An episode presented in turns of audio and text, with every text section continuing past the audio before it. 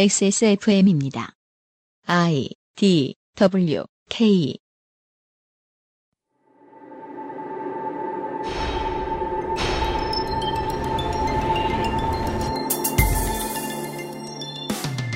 올해 기준으로 한국의 경우 장소 대여, 사진 촬영, 의상, 메이크업, 식대, 교통비, 두 집안 사람들이 주고받는 재물, 여행, 살아야 할 집 정도 합하면 결혼 한 번 하는데 들어가는 비용은 평균 2억 7천만 원 정도라고 합니다.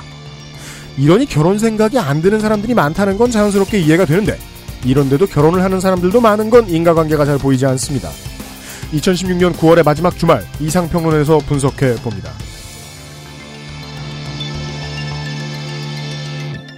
히스테리 사건 파일. 그것은 알기 싫다. 그것은 알기 싫다. 저희들 방송이 내보- 나갈 때는 9월이지만 어, 주말은 10월이군요. 예.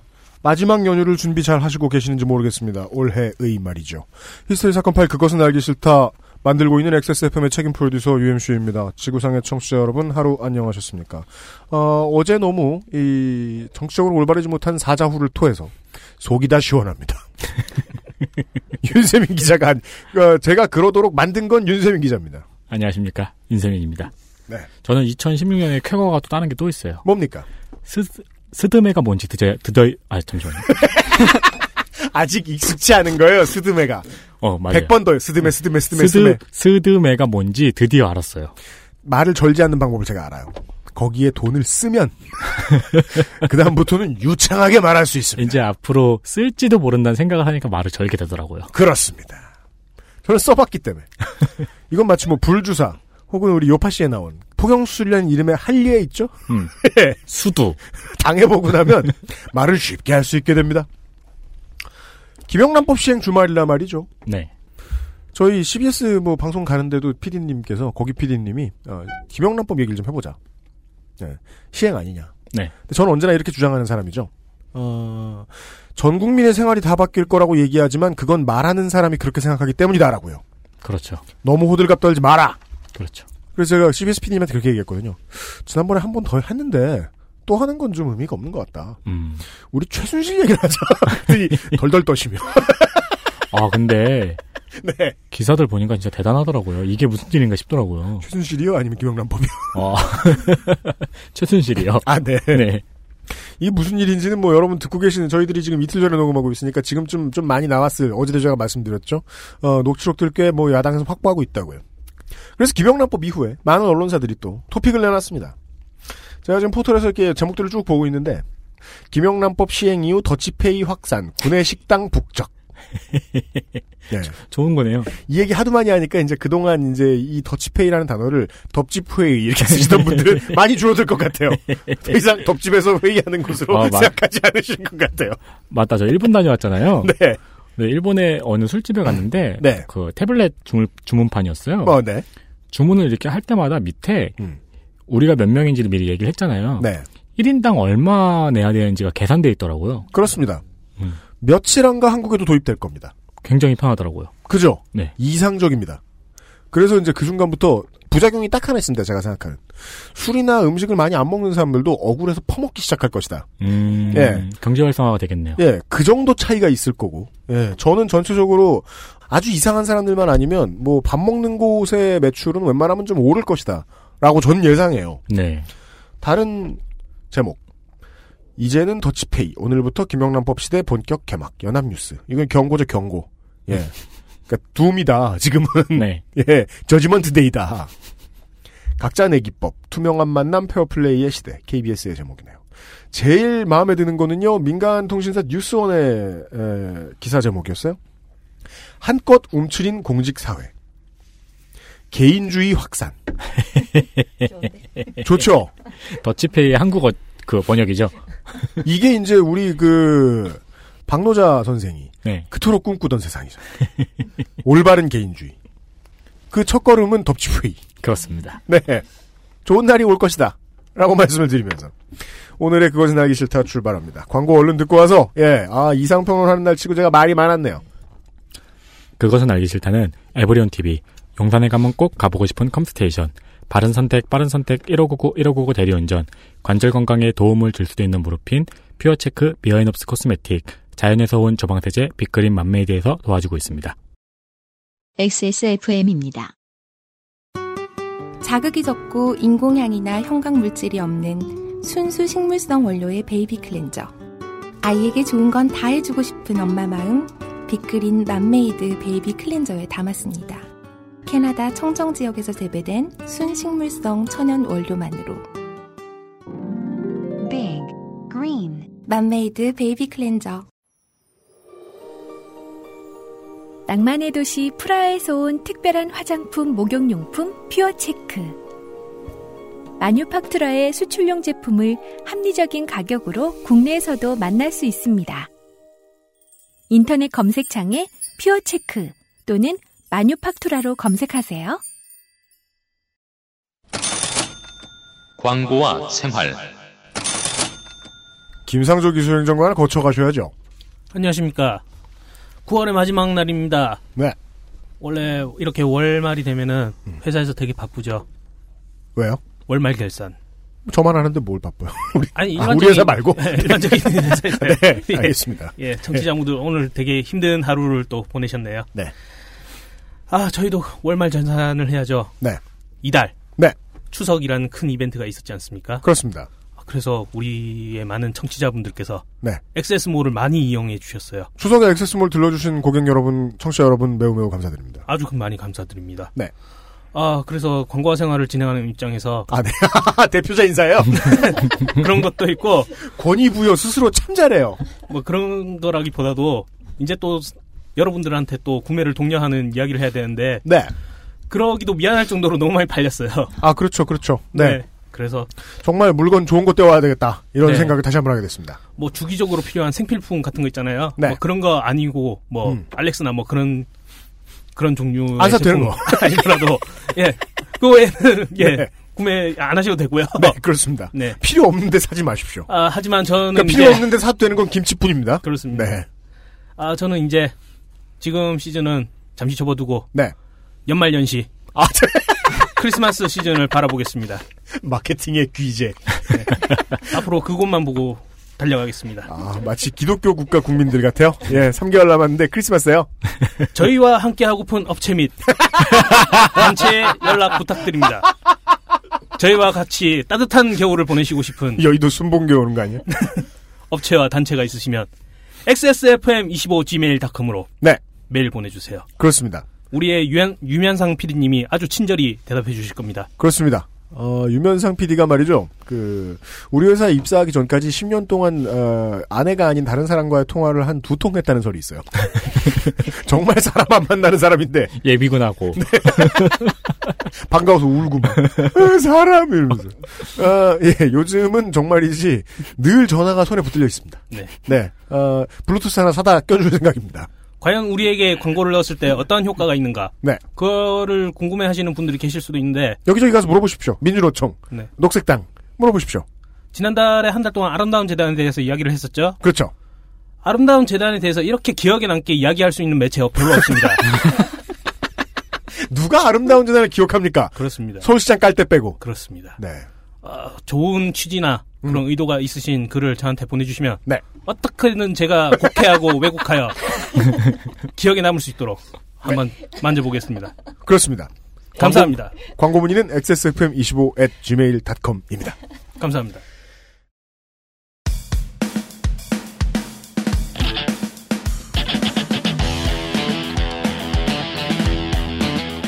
여러 가지 문제로의 다양한 접근 이상 평론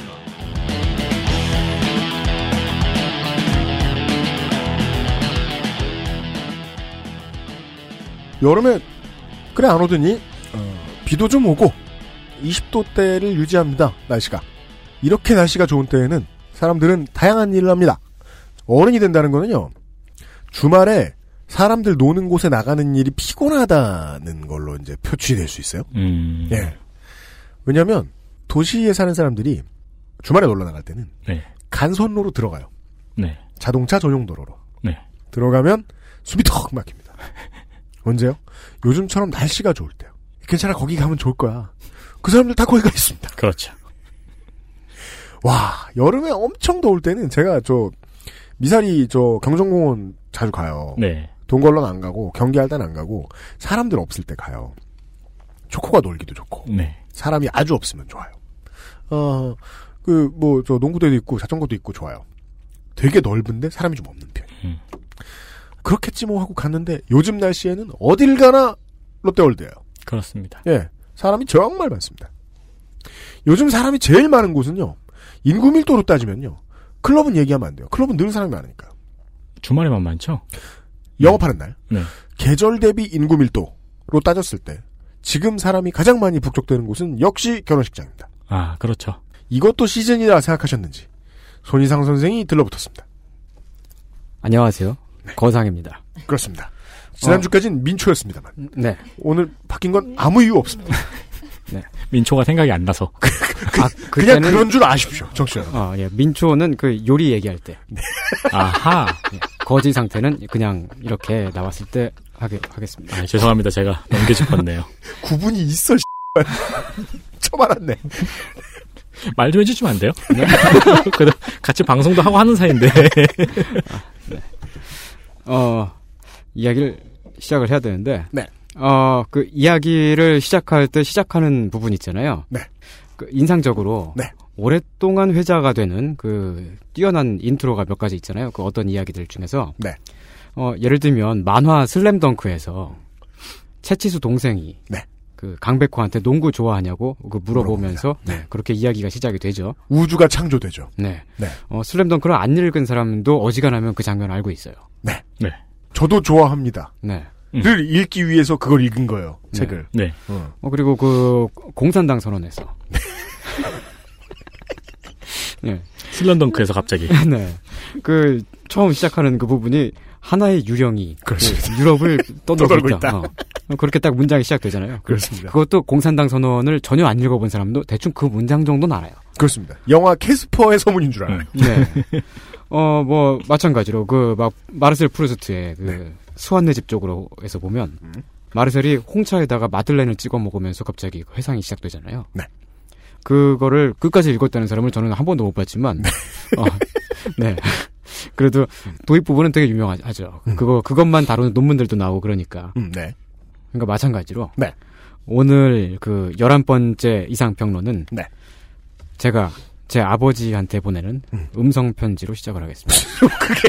자, 그게 왜 마찬가지인가 하고 이것이 영원히 회자될 내용인가요? 아니 그냥 아 그냥 이렇게 시작을 하겠다 이거예요. 네. 알겠습니다. 아무 이유 없습니다. 아버님께 드리는 편지입니다. 응. 아, 아. 응. 아범아. 나 방송 나왔다. 이거 몰래 듣고 있는 거 다 안다. TV 채널 좀 돌리지 않았으면 좋겠다. 정도전이랑 개그 콘서트 왔다 갔다 하는 거 참느라 고생했다. 응, 이만 끊는다. 자, 질문은 이겁니다. 아버지하고 학렬이 엇갈리셨어요? 네, 맞아요. 아버지보다 학렬이 위이신 분을 찾습니다. 1촌인데. 뭔가 페이크가 있던 거예요, 어떻게. 아, 그냥 하는 얘기예요. 예. 그, 이런 거 이제 폰지 학렬이라고 하죠. 아래 네. 음. 학렬 빼서 윗 학렬 끼우는. 네.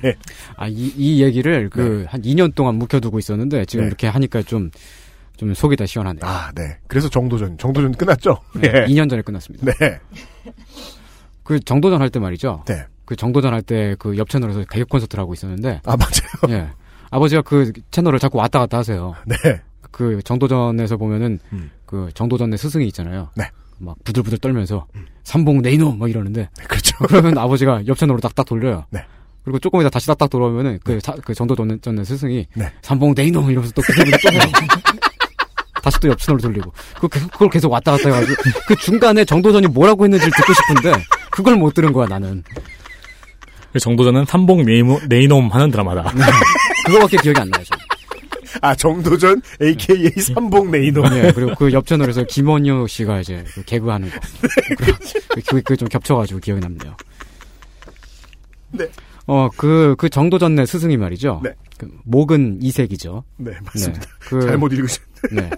모근이라 그런 줄 알고. 머리숱이 얼마나 많으시면 네. 풍성하시면. 네. 목은입니다. 네, 목은 이색입니다. 네. 네. 목은은 한국의 성리학의 이제 시조 같은 사람으로 네, 결국 이 주자학 얘기가 이번 주에도 또 나옵니다. 네. 네. 아주 아주 유명한 학자죠. 원흉이죠, 원흉. 아니요, 네. 근데 그 훌륭한 학자예요. 아, 훌륭한 학자로 남아 네, 있습니다. 훌륭하고 그 또한 청렴한 정치가이기도 했어요. 그렇다고 합니다. 예. 그렇지만 이색은 본업이 시인이었죠. 네. 시를 쓰는 사람이었습니다. 어, 지금까지 남아있는 모근의 시 가운데 음. 유감이라는 시가 있어요. 유감. 네. 그 시의 내용이 이렇습니다. 음. 본분을 알고 만족하며 살지만 이를 앞두니 가난이 부끄럽다. 음. 예식이 중히 여겨지는 까닭은 인륜의 시작이기 때문이다. 음. 나는 사치가 싫으니 마땅히 검소하게 해야 한다. 내 뜻대로 할지 남들을 따라할지 머리가 지끈거린다. 음. 어, 이게 그 시예요. 아, 네. 한시라 아마 뭐, 라이밍은 별로 예. 안 들립니다. 아, 이게 별로 그 시 같지는 않은데 제가 네. 발로 번역을 해서 그런데 네. 한자로 읽으면 운율이 꽤 괜찮습니다. 어, 네. 그러니까 뭐 그 얘기는 뭐 아마 총각대 쓴 시라면 네. 예. 그냥 우리가 싸이의 일기 써놓는 그런 내용이네요.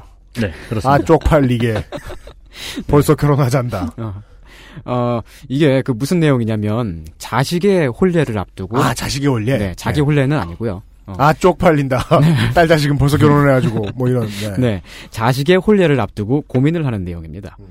어, 모근은 청렴하기로 소문난 사람이었으니까 음. 혼례도 검소하게 치르고 싶은데 네. 남들 눈치가 보여가지고 화려하게 자식 혼례를 해줘야 하나 음. 이렇게 그 머리가 지끈지끈한다는 거죠. 음 계속 그걸 고민하는 거예요. 네. 어. 어, 이 시를 보면 음. 고려가 망하던 시절에도 음. 어, 결혼식을 어떻게 해야 하나 음. 어, 이게 그 당시 사람들에게 하나의 고민거리였음을 알 수 있죠. 야, 이렇게 오랫동안 결혼식의 고통을 받았으면서 용케 이어져 왔네요. 네, 결혼들 하면서. 그 왜 그래서 가끔씩 저 다큐멘터리 같은 거 보면요.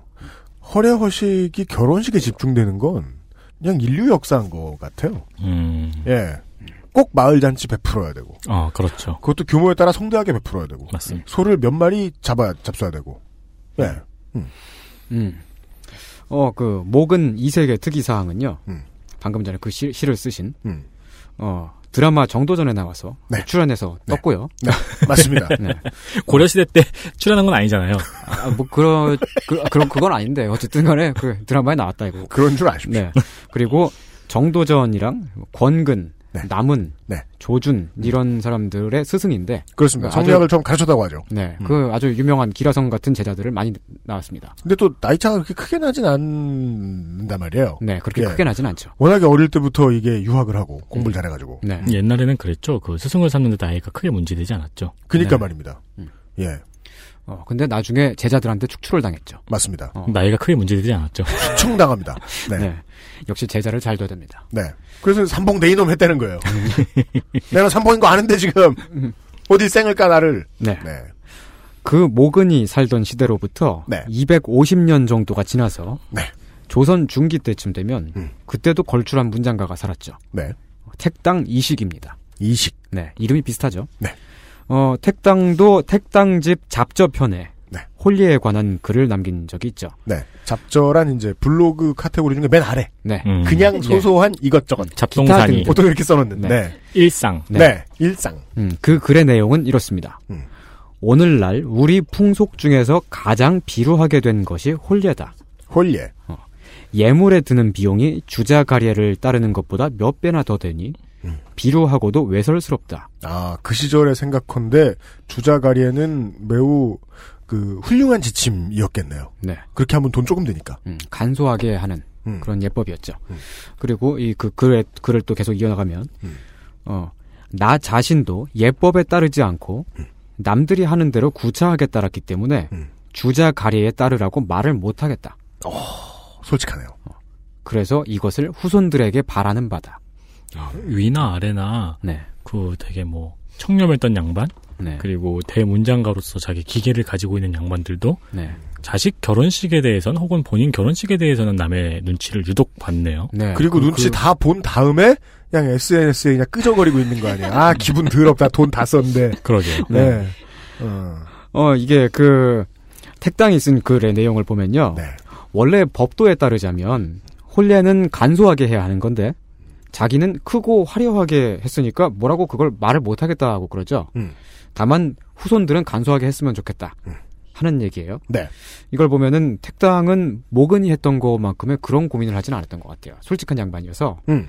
나는 크게 했지만 너네는 작게 해라 이러는 그러니까 거잖아요. 그게 어. 제일 좋은 가르침인 것 같아요. 선배들한테 네. 받을 수 있는. 음. 난 망했다. 어. 넌 하지 마라. 그러니까 그 아저씨 선배들의 제일 좋은 조언이 그거였거든요. 음. 난 못 끊어. 넌 피지 마. 예, 예, 담배와 같은 경우. 예.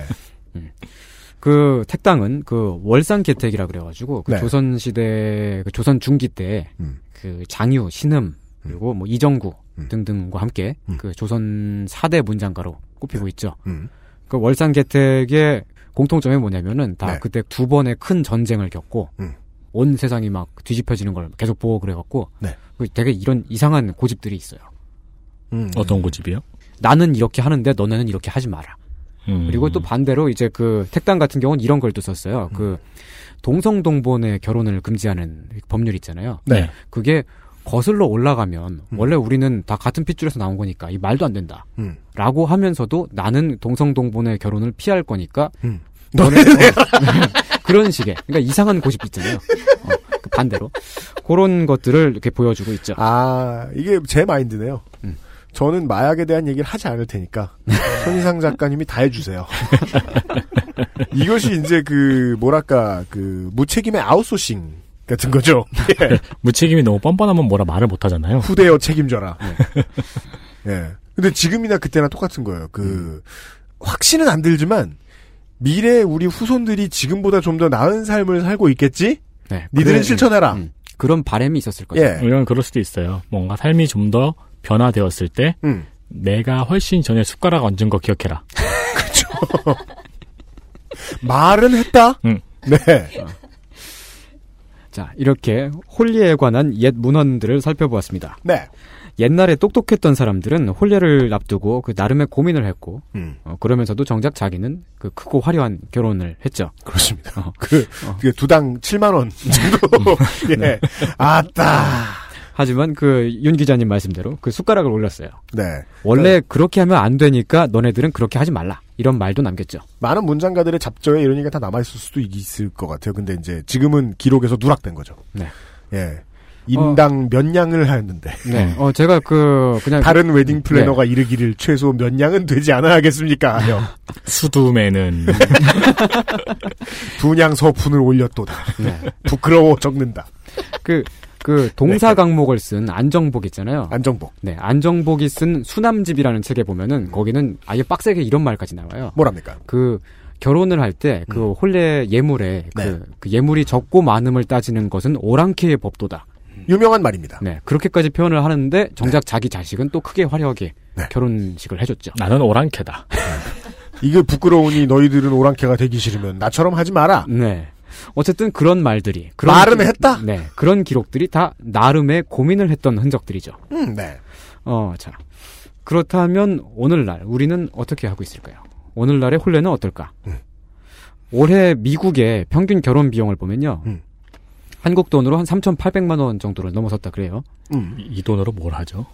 그니까요. 어 근데 세계적으로 보자면 미국은 결혼 비용을 가장 많이 쓰는 축에 속하는 나라예요. 어머. 어허. 어. 그러니까 이게 신혼여행 비용을 빼고 계산을 한 거니까 실제로는 한 4천 몇백만 원 정도가 되겠죠. 아, 네, 그렇죠. 신혼여행 비용은 그다지 크지 않으니까요. 네. 그게 그 이 4천만 원 정도가 되는 그 정도 돈이 그게 상당한 비용인 게 다른 나라하고 비교를 해보니 해보면요. 음. 올해 프랑스의 평균 결혼 비용이 한 1,200만 원 정도 한국 돈으로. 음. 그건 뭐, 그, 구청 가서 혼인신고하는 비용이 아니겠는가 그렇, 그렇죠. 그 정도네요. 보통 이제 그 프랑스 네. 제가 기사를 봤는데 70 몇 명인가를 하객으로 부른대요 평균적으로. 네. 그리고 음. 그 하객들한테 돌리는 선물값이랑 음. 뭐 그런 것까지 음. 다 포함해가지고 한 1,200만 원. 이 1200만 원이 어떤 의미가 있냐면은 네. 그 사회 초년생이나 결혼을 하게 될 나이에 음. 연봉 안으로 들어왔어요. 네. 한참 아니죠? 네, 한참 안으로 들어왔죠. 어, 그냥 근데 뭐, 예, 한 반년, 반년 모아도 그 다른 일 다 하면서, 예. 예. 그럼에도 프랑스 사람들은 몇 달치 월급을 써야 되니까 음. 그것도 많다고 아우성이에요. 음. 프랑스 사람들은 늘 아우성이에요. 네. 그 원래 그 항상 아우성이죠. 주 35시간 근무도 많다고 아우성이잖아요. 근데 그게 왜냐면은 그 옆에 나라 그 독일 같은 경우는 네. 결혼식을 할 때 그 네. 예식 비용으로 평균 한 260만 원 정도 쓰거든요. 뭐, 뭐 하는 어, 거야? 한국 돈으로. 뭐 하는 거야? 뭐, 신발 사나? 그러니까 아, 이게 그러니까 정말로 커플로? 예, 말 그대로 그 서류 비용이랑 그 관공서까지 왔다 갔다 하는 비용이랑 뭐 이런 이거- 거 해가지고. 네. 이지부스트 두 켤레 값이야? 근데 이 260만 원이라는 것도 아마도 제 예상에는요. 네. 그 교회 다니는 사람들이 네. 하는 그 그 결혼 때문에 이 음. 평균치가 크게 올라간 걸 거예요. 음. 대부분은 이만큼 쓰지도 않아요. 음. 그러니까 이런 나라들하고 비교를 하면 네. 4천 몇백만 원 쓰는 미국이 상당히 많이 쓰는 거죠. 음, 미국은 뭐 결혼식 할 때 보면 한국 같은 그 결혼식장도 따로 있고 네. 목돈 뭐 들어가지? 밥도 들어가고 네. 밴드 부르는데 돈 좀 쓰고 네. 하루 종일 하잖아요. 예 음. 오랫동안 하고 예, 다 네. 그렇게 하는 건 아니지만 그렇게 하는 문화가 있는 그런 지역들이 있죠. 음. 그런 예. 그런데 2016년 올해의 한국의 겨- 평균 결혼 비용은 무려 2억 7천만 원이라고 합니다. 이 돈으로 뭘 하는 걸까요? 이지부스트를 아, 나도 이- 정말 궁금해요. 이게 다 어디로 들어가는지 참 궁금해요. 근데 그게 작년 평균이 한 2억 3,800만 원 정도였다 그래요. 그 네. 기사를 검색해 보면 작년 기사도 나오는데 작년에는 2억 3,800이라고 나오거든요. 음. 그럼 한 1년 만에 3,200만 원이 오른 거예요. 음. 그게 계속 엄청나게 오른 거죠. 네. 이그 그 지난 2009년도에는 한국의 평균 결혼 비용이 1억 7,542만 원이었습니다. 구체적으로 한 42만 원대까지 이렇게 딱 나와 있네요. 음. 그리고 99년도에는 7,630만 원이었습니다. 음. 7,630에서 1억 7,542만 원. 그리고 그 다음에 2억 3,800, 그 다음에 지금은 2억 7천이 된 거죠. 물가 오르는 거에 비하면 엄청나게 가파르게 오르고 네, 있네요. 그 물가 상승보다 훨씬 빠르게. 네배에서 이거 다섯 있죠. 배 이 음. 가격에 맞는 속도는 부동산밖에 없어요 음. 네. 한국에선 음. 네 매년마다 가파르게 오르고 있죠. 음. 한국이 미국보다 홀리에 더 많은 비용을, 압도적으로 많은 비용을 들이고 있죠. 네. 올해 2억 7천이라고 하는 게 이게 어떤 규모냐 하면은 음. 올해의 직장인의 평균 연봉이 3,172만 원이라고 하더라고요. 어느 어느 나라요? 한국이요. 음. 들어보세요 그런 네. 줄 알고 네. 네. 그러니까 그렇다는 그 평균 연봉을 음. 그 받아들여서 계산을 해보면은 네 그 신혼부부 한 쌍이 그러니까 평균 연봉을 받는다고 가정을 했을 때 음. 신랑 신부 둘 모두가 네. 4년 3개월 동안 숨만 쉬고 일하면 그 돈을 모을 수 있어요. 그 이럴 때 이제 소금을 먹으며 연명을 해야 되는 네. 잠은 잘 드잖아요. 잠은 뭐 잠은 돈 드는 게 아니니까. 근데 그- 그 모텔 가면 안 돼요. 영화 행복을 찾아서 안 보셨어요? 아 봤어요. 아, 잠은 자고 자면 잘 수 있습니다 네. 어, 하지만 실제로는 4년 3개월보다 훨씬 많이 일을 해야 되죠. 왜냐면- 당연합니다 일단 그 돈 받는 사람이 네, 몇 없습니다 몇, 몇 없어요. 네 그 전체 노동자의 절반 이상이 평균 연봉 미만을 받을 뿐더러 네. 결혼 정년기의 청년 세대는 그, 그 대체로 평균 연봉에 훨씬 못 미치는 소득을 벌죠. 맞습니다 어, 그래서 평균으로 결혼을 하려면 거의 10년 동안 음. 신혼부부 한 쌍이 음. 어, 버는 돈을 한 푼도 쓰지 않고 음. 일만 해야 돼요. 맞습니다. 음, 난임 부부가 되겠네요. 어. 네. 예. 그러니까 이게 굉장히 비현실적인 이야기인데 지금 이게 현실이죠. 음.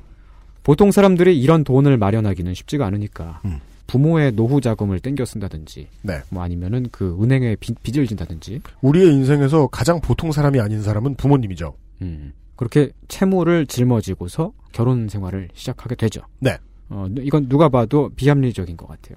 맞습니다. 그래서 오늘을 사는 우리는 그 옛날 사람들과 똑같은 고민을 하게 되죠. 결혼식을 이렇게 하는 건 아무래도 이상한데 그래도 남들도 다 이렇게 하는 걸 어떻게 해야 하나 하는 고민이죠. 네. 오늘 이상평론의 이야기는 음. 이렇게 시작을 해서 음. 한국의 결혼제도, 음. 이 결혼식 풍경들을 말하게 될 것 같아요. 그렇습니다 이게 아닐 수도 있고. 네. 그 어느 정도 나이가 되면은 주변 친구들이 결혼을 하잖아요. 네. 네. 음, 어떻게들 결혼했는지 결혼하는 걸 보고서도 신기하고 네. 1억이니 2억이니 하는 돈들이 있잖아요. 네. 이게 정상인이 되기 위한 평균이 되기 위한 음. 엄청 어려운 관문처럼 느껴지더라고요. 음, 네. 어느 정도 나이가 되고 나면요. 그래서 이게 되게 잔인한 한례라고 생각해요. 네. 그 성인식 중에 한례는 매우 잔인한 거잖아요. 음. 예. 왜냐면 이거 하다가 빠지거든요. 그렇습니다. 네. 불가능한 사람도 많고요. 한례입니다. 할례는 이를 악물고 고통을 참으면 버틸 수 있잖아요. 네. 아무리 고통을 참으려고 해도 안 되는 사람도 많아요. 결혼은. 턱없이 높은 한국의 결혼 비용은 어, 세 가지 측면에서 접근을 해볼 수가 있겠죠. 어, 첫 번째는 집값입니다. 2억 7천만 원 중에 이게 이 돈이 다 어디로 가나 하고 봤더니 음. 그 중에 1억 9천만 원은 그 주택 마련 비용으로 지출된다 그래요. 그렇습니다. 어, 근데 그렇다고 해서 이거를 결혼 비용의 대부분이 집값이네. 넘어갈 수 있는 문제는 아닌 것 같아요. 아, 왜입니까? 어, 왜냐면은 다른 나라들은 음. 그 왜 결혼 비용에 네. 집값이 왜 포함되지 않느냐. 네, 그 질문이 바로 나오죠. 예. 음. 그거를 살펴야 되죠. 260만 원일 리가 없잖아요. 네. 그렇게 따지면. 근데 그 프랑스나 독일 같은 나라들은 집을 안 사죠. 신혼부부가요. 음. 그러니까 그 평생 집을 구입하지 않아도 불편함이 없이 살 수 있고, 제도의 문제. 네 그런 것이 있어요. 그리고 그 매달 나가는 월세는요, 그 유럽 사람들한테도 부담이지만 네. 그렇다고 그 한국처럼 막 엄청난 액수의 보증금이 필요해가지고 음. 막 서울에서 살려면은 천문학적인 액수의 돈이 필요하다든지 그런 일은 없어요. 음. 오늘 방송에서는 그 요 집값의 문제는 요건 네. 다루지 않겠습니다. 요 요 첫 번째 측면에 대해서 고민을 갖고 계신 네. 청취자분들은 그것은 알기 싫다 185번째 어, 부동산 특집을 참고하시기 바라고요. 참고하시기 바랍니다. 네. 자, 아웃소싱 지대네요, 오늘. 와, 그 얘기 할 줄 알았는데, 네. 벌써 2억 7천만 원 중에 1억 9천 날렸어요. 그리고 뭔 얘기 할지 봅시다. 어 그리고 그 이게 제일 크다. 이 얘기 안 할 거다. 완전 쩔어. 그 왜 되게 유명한 배우 얼굴 포스터에 나와 있어가지고 보는 공포 영화들 보면 그 사람 먼저 죽잖아요. 네. 계약이 싸게 돼서 그 분위기. 음. 높은 결혼 비용에 접근하는 그 아. 네. 두 번째 측면은 음. 그 집값을 제외한 나머지가 있죠. 네. 그 집값을 제외해도 평균 8천만 원 정도가 되니까 다른 나라들하고 비교하면 이것만 말도 봐도 안 됩니다, 예, 저희. 무지 비쌉니다. 음. 이것만 봐도 음. 우리는 단 하루 동안의 결혼식을 위해서 미국보다 두 배, 음. 독일보다는 30배에 달하는 돈을 쓰고 있죠. 이게 무슨 어, 메이저 기획사의 신인 가수 입장에서 보면 비욘세 콘서트 하는 수준인 거예요. 음. 네. 그렇죠. 게다가 그 비용이 차츰차츰 계속 오르고 있어요. 네. 이 두 번째 측면의 문제는 잠시 뒤에 다시 얘기하겠습니다. 알겠습니다. 네. 광고를 듣고 오죠. XSFM입니다.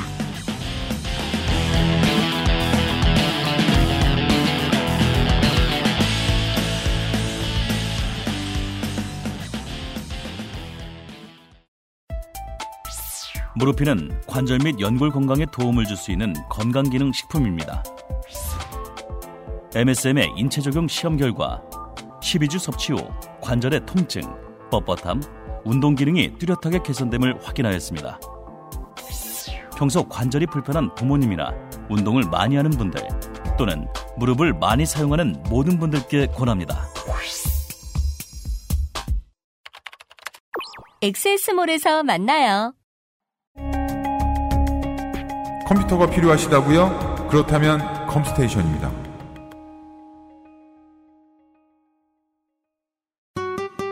연약한 아기 피부에 닿는 섬유를 부드럽게 정전기나 세제 찌꺼기 걱정 없는 아기용 섬유 유연제 빅그린 맘메이드 베이비 패브릭 소프너입니다. 캐나다 청정 지역에서 재배된 순식물성 천연 원료만으로 Big. Green. 맘메이드 패브릭 소프너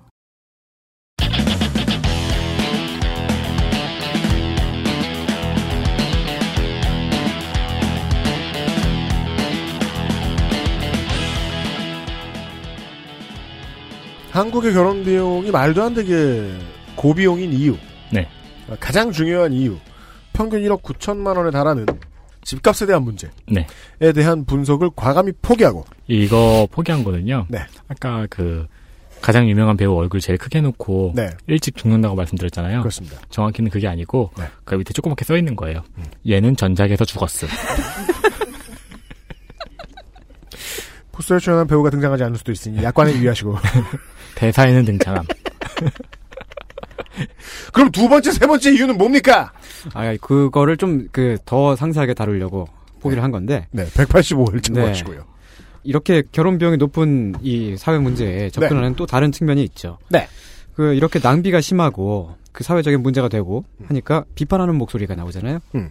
그 에헴 하시는 분들이 나서서 말씀들을 하시는데 뭐, 저, 애매하시는 분들이면, 오유 유저들이요? 아니요 아니요 그, 그, 그, 그, 그, 저는 오유 유저분들을 사랑합니다. 네, 열선비? 그러니까 열선비 얘기하는 거 아니에요? 네. 아니 아니 그게 아니고 그냥 예. 이제 그 그 어 뭐라고 해야 되나 뭐 교수님들이라든지 네. 뭐 이렇게 사회의 어떤 그- 오피니언 리더. 예 그런 분들 전 뭐 그냥 기껏해야 뭐 트위터쟁이나 뭐, 음. 예, 생각했는데. 예, 그런 분들이 그 말씀하시는 그 주요 레퍼토리가 이래요. 과시적인 혼례 문화 탓이다. 라든지, 그렇죠. 예. 음. 네. 또는 왜곡된 소비 풍조 때문이다. 음. 라든지. 이러한 진단들은 물론 현상적으로는 맞는 말이에요. 음. 맞기만 한 말이죠. 네. 그 과시적이고 소비적인 문화가 오늘날 우리의 혼례 풍습을 만들었다고는 볼 수 있죠. 근데 그거는 600년 전에도 네. 음. 300년 전에도 예. 계속 그랬던 것처럼. 네. 하지만 이 정도 진단에서 우리가 멈춰서는 안 되겠습니다. 왜냐면 그건 답이 아니거든요. 네. 이런 말들은 결국 결혼식에 돈을 많이 쓰는 문제는 돈을 많이 쓰는 탓이다. 이런 거잖아요. 그러니까 과시적인 혼례 문화는 네. 과시적인 혼례 문화 때문이다. 왜냐하면 그 그런 반복 진술은 어떤 경우에는 쓸모가 있어요. 음. 나 왜 이렇게 배가 부르지 같은 멍청한 질문을 답해줄 때죠. 네가 많이 처먹었거든 같은 답은요. 네, 그 혼례 비용의 문제는 그 아주 드물게 쓰고 싶어서 안달이 난 몇몇 분들이 계시지만 그런 분들을 제외하면은 이렇게 낭비하는 결혼식을 하고 싶어 하는 사람은 아무도 없잖아요. 아무도 없습니다. 네. 사실 모두가 고통받고 있죠. 네, 네. 결혼 준비하는 과정에서 돈 문제로 스트레스 받다가 막 서로 싸우고 음. 막 헤어지고 그러는 커플들이 얼마나 많아요. 그 녹초가 되죠. 네. 제가 신혼여행 가서 제일 무서웠던 게 한국인들이었어요. 음. 만나면 분위기가 안 좋습니다. 음. 우리 가이드가 얘기해 줍니다. 한국 분들은 100m 밖에서도 알아볼 수 있다. 커플티를 입고 아내는 핫팬츠를 입었다. 그- 그런 사람들을 보면 저도 두려운 거예요. 왜? 공항에 처음 내릴 때 딱 한 번 보고 그 한국인들 없는 데 갔는데 다시 와서 만나니까 그 공항에 줄 서니까 막 한국말로 싸우고 있는 거예요. 얼굴이 푸가푸가해져가지고. 근데 그게 여행 가서 갑자기 싫어진 것일 가능성은 좀 낮죠? 그렇죠. 예. 이미 결혼 준비 과정에서 서로 스트레스를 팍팍 받은 겁니다. 그게 문제가 되는 게 네. 우리나라의 결혼이라는 거는 음. 거대한 사회적 개잖아요. 그렇죠. 그렇죠. 그 부모님들이 쓰신 음. 그 축의금만큼 걷어들여야 한다는 그래서 중요한 브레이크 포인트가 거기, 위크 포인트가 거기 있는 거예요. 네. 부모에게 혼을 따끔하게 내놓으면 음. 결혼을 조금 더 적은 비용으로 할 수 있습니다. 음. 본전 사실 생각하지 마! 내가 벌어다 주면 될 거 아니야! 그런 공수표 있잖아. 저, 저, 청담동 주식부자가 날리는. 네. 나중에 갚아드리겠다. 어렵다는 건 매한가지네요. 음. 예. 그 결혼의 대표는 내가 아니다. 나중에 얘기하면 되잖아요. 네. 네. 그 이렇게 그 대부분의 사람들이 고통을 느끼면서도 그 결혼식을 크게 하는 이유는 네. 그렇게 하는 사람들의 잘못이 아니고 네. 그렇게 돈을 쏟아붓게끔 만드는 구조의 문제가 있죠. 그렇습니다. 음. 명백하게. 그 이제 방금 말씀하신 것처럼 그 부모님들이 뿌린 돈을 거둬들여야 하는 네. 그런 문제. 태어나서 우리가 생판 누군지도 모르는 아버지나 어머니의 먼 친구들이 음. 네. 제 결혼식에 오- 와갖고 드라마나. 우리의 결혼식에 와가지고 네. 축의금을 내야 하기 때문에 네. 결혼식을 크게 하게 되죠. 이상한 그 공군 군청색의 정장을 입으신 네. 할매 할배들이 네, 줄줄이 와가지고 음. 네. 돈을 냅니다. 또한 어, 먼 친척들 얼굴도 잘 모르고 어, 이름도 모르고 그런 사람들도 이제 우리의 결혼식에 오게 되죠. 그리고 그 모르는 사람들끼리 서로 오랜만에 만났다고 반가워하잖아요. 네네. 그렇죠. 어, 네. 그 정작 그 결혼을 하는 당사자들은 저 사람들이 누구지라고 이렇게 보고 보고 있는데, 그리고 인, 인사는 가야 되잖아. 네 인사는 하- 해야 되는데. 그러고서 또 흰장갑 끼고 있으니까 잘 보이잖아요. 네. 인사는 옵니다. 네. 음. 어, 이런 결혼식의 풍경들을 보면요. 우리의 결혼 제도가 집안 간의 결합이라는 걸 알 수 있어요. 음. 네. 어, 보통 보면 이제 그 결혼식 자리에서 제일 상석에는 이제 그 신랑 신부의 부모님들이 앉고 음. 그 뒤로 이제 그 친척분들이 앉고 그렇습니다. 그 신랑 신부가 정말 그 초대하고 싶어서 부른 친구들 맨 뒤에 앉습니다. 예, 예, 맨 뒤에 앉습니다. 네. 그냥 일어서 있어요. 맨, 맨 뒤에 자리도 그쵸, 없어가지고 거의 서 있죠. 맞아요. 이게 보면은 그 이건 다시 말해서 우리가 아직 완전한 근대 시민 사회에 이르지 못했다는 말이기도 한 것 같아요. 되게 당연한 얘기를 왜 이렇게 되게 날카로워 보이게 말씀하실까요? 그게 힘이죠. 그 어딘가에서 약을 팔아 그렇게 계속 어, 어떤 포인트가 되면 팔아 그리고 나는 사 자꾸 그러니까 계속 섭외를 하겠죠? 참 네. 당하는 기분이야. 네, 조금 더 들어봅시다. 네. 근엄하긴 네. 어, 결혼 당사자들 있잖아요. 근대적 주체인 시민끼리의 그 개인과 개인의 결합으로서 그렇게 결혼이 있는 게 아니라 그렇죠. 집안끼리의 결합으로서 결혼이 있는 거예요. 양가가 승낙하는 자리가 네. 세라모니다. 네. 웨딩 세라모니다. 예. 그런데 우리는 결혼이라고 하는 거를 네. 당연히 내가 사랑하는 사람을 만나서 음. 결혼하는 걸로 네. 그렇게 알고 있고 음. 어 그리고 막 어떻게 막 TV 드라마를 보든 만화책을 보든 음. 사랑 이야기가 되게 많이 나오잖아요. 낭만화된. 그렇습니다. 그런데 우리가 그래서 그렇게 그. 오또해영. 음. 예. 예. 그렇게 해가지고 그 1대1의 결혼, 그 당사자자들끼리의, 사랑하는 당사자들끼리의 결혼을 매우 당연하고 자연스럽게 받아들이고 있지만. 그렇습니다. 사실은 개인끼리의 결합으로서 결혼이 생겨난 것은 그렇게 오래된 일은 아니에요. 아, 매우 그렇죠. 네. 이것은 근대 시민사회의 풍경이고, 이것을 일부 일처제라고 하는데, 세계사적으로 봤을 때는 이 일부 일처제가 그렇게 오래된 게 아니고, 마찬가지로 그 집안의 아범 한 개, 어멈 한 개. 그렇죠. 한 명이라는 표현도 있고요. 저는 한 기라고 정정해드릴 뻔했어요. 각 일기. 네, 하여튼- 에바 한 기, 네. 건담 한 기. 예. 그 부, 부모가 이제 남, 그 아버지 하나 어머니 하나 이렇게 있는 그런 가족 구성도 사실은 그렇게 오래된 게 아니죠. 부자라고 두 기를 가질 순 없다. 네. 음. 먼 옛날 시족 사회의 인류는 네. 군혼제였어요. 군혼제. 네. 군혼제라고 하는 건 다부 다처제인데 네. 집단 안에 모든 남자와 모든 여자들이 서로를 공유하는 형태죠. P2P. 네. 토렌트식 결혼. 네. 클라우딩 결혼. 음. 네.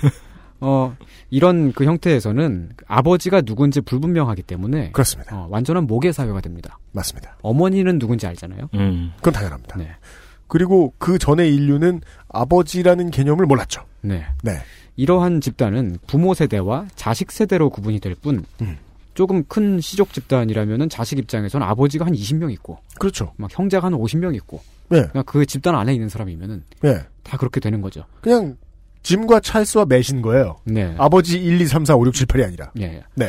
이런 군호는 음. 인류 역사에서 광범위하게 발견되고요. 음. 어, 우리들의 조상들도 그 몇천 년 전에는 이렇게 살았을 것이 분명합니다. 당연합니다. 네. 세계 어디서든지 상고시대 신화를 보면 신화하고 역사하고 구분이 잘 안 되는 지점들이 있잖아요. 네네. 그 신화 같은 것들을 보면은 군혼제의 흔적이 보이죠. 어, 예를 들면은 중국 신화를 보면 음. 그 상하, 항하라고도 있는데 상하 혹은 항하 중국 신화 속인물 그의 여러 남편들 중 하나였던 궁수호에 가하늘 나라 황후에게 선물을 받은 불사약 먹으면 신선이 되는 약을 호에의 아는 동생이 칼을 들고 훔치러 오자 빼앗기지 않기 위해 자신이 먹어버리고 그 즉시 신선이 됩니다. 후예와 멀리 떨어지기 싫었던 상아는 신선이 되어서도 땅에서 그나마 가까운 달에 정착하지요. 지금도 중추절에는 달에 있는 상아가 땅에 살 때 즐겨 먹던 음식들로 차례를 지내는 집들이 많습니다.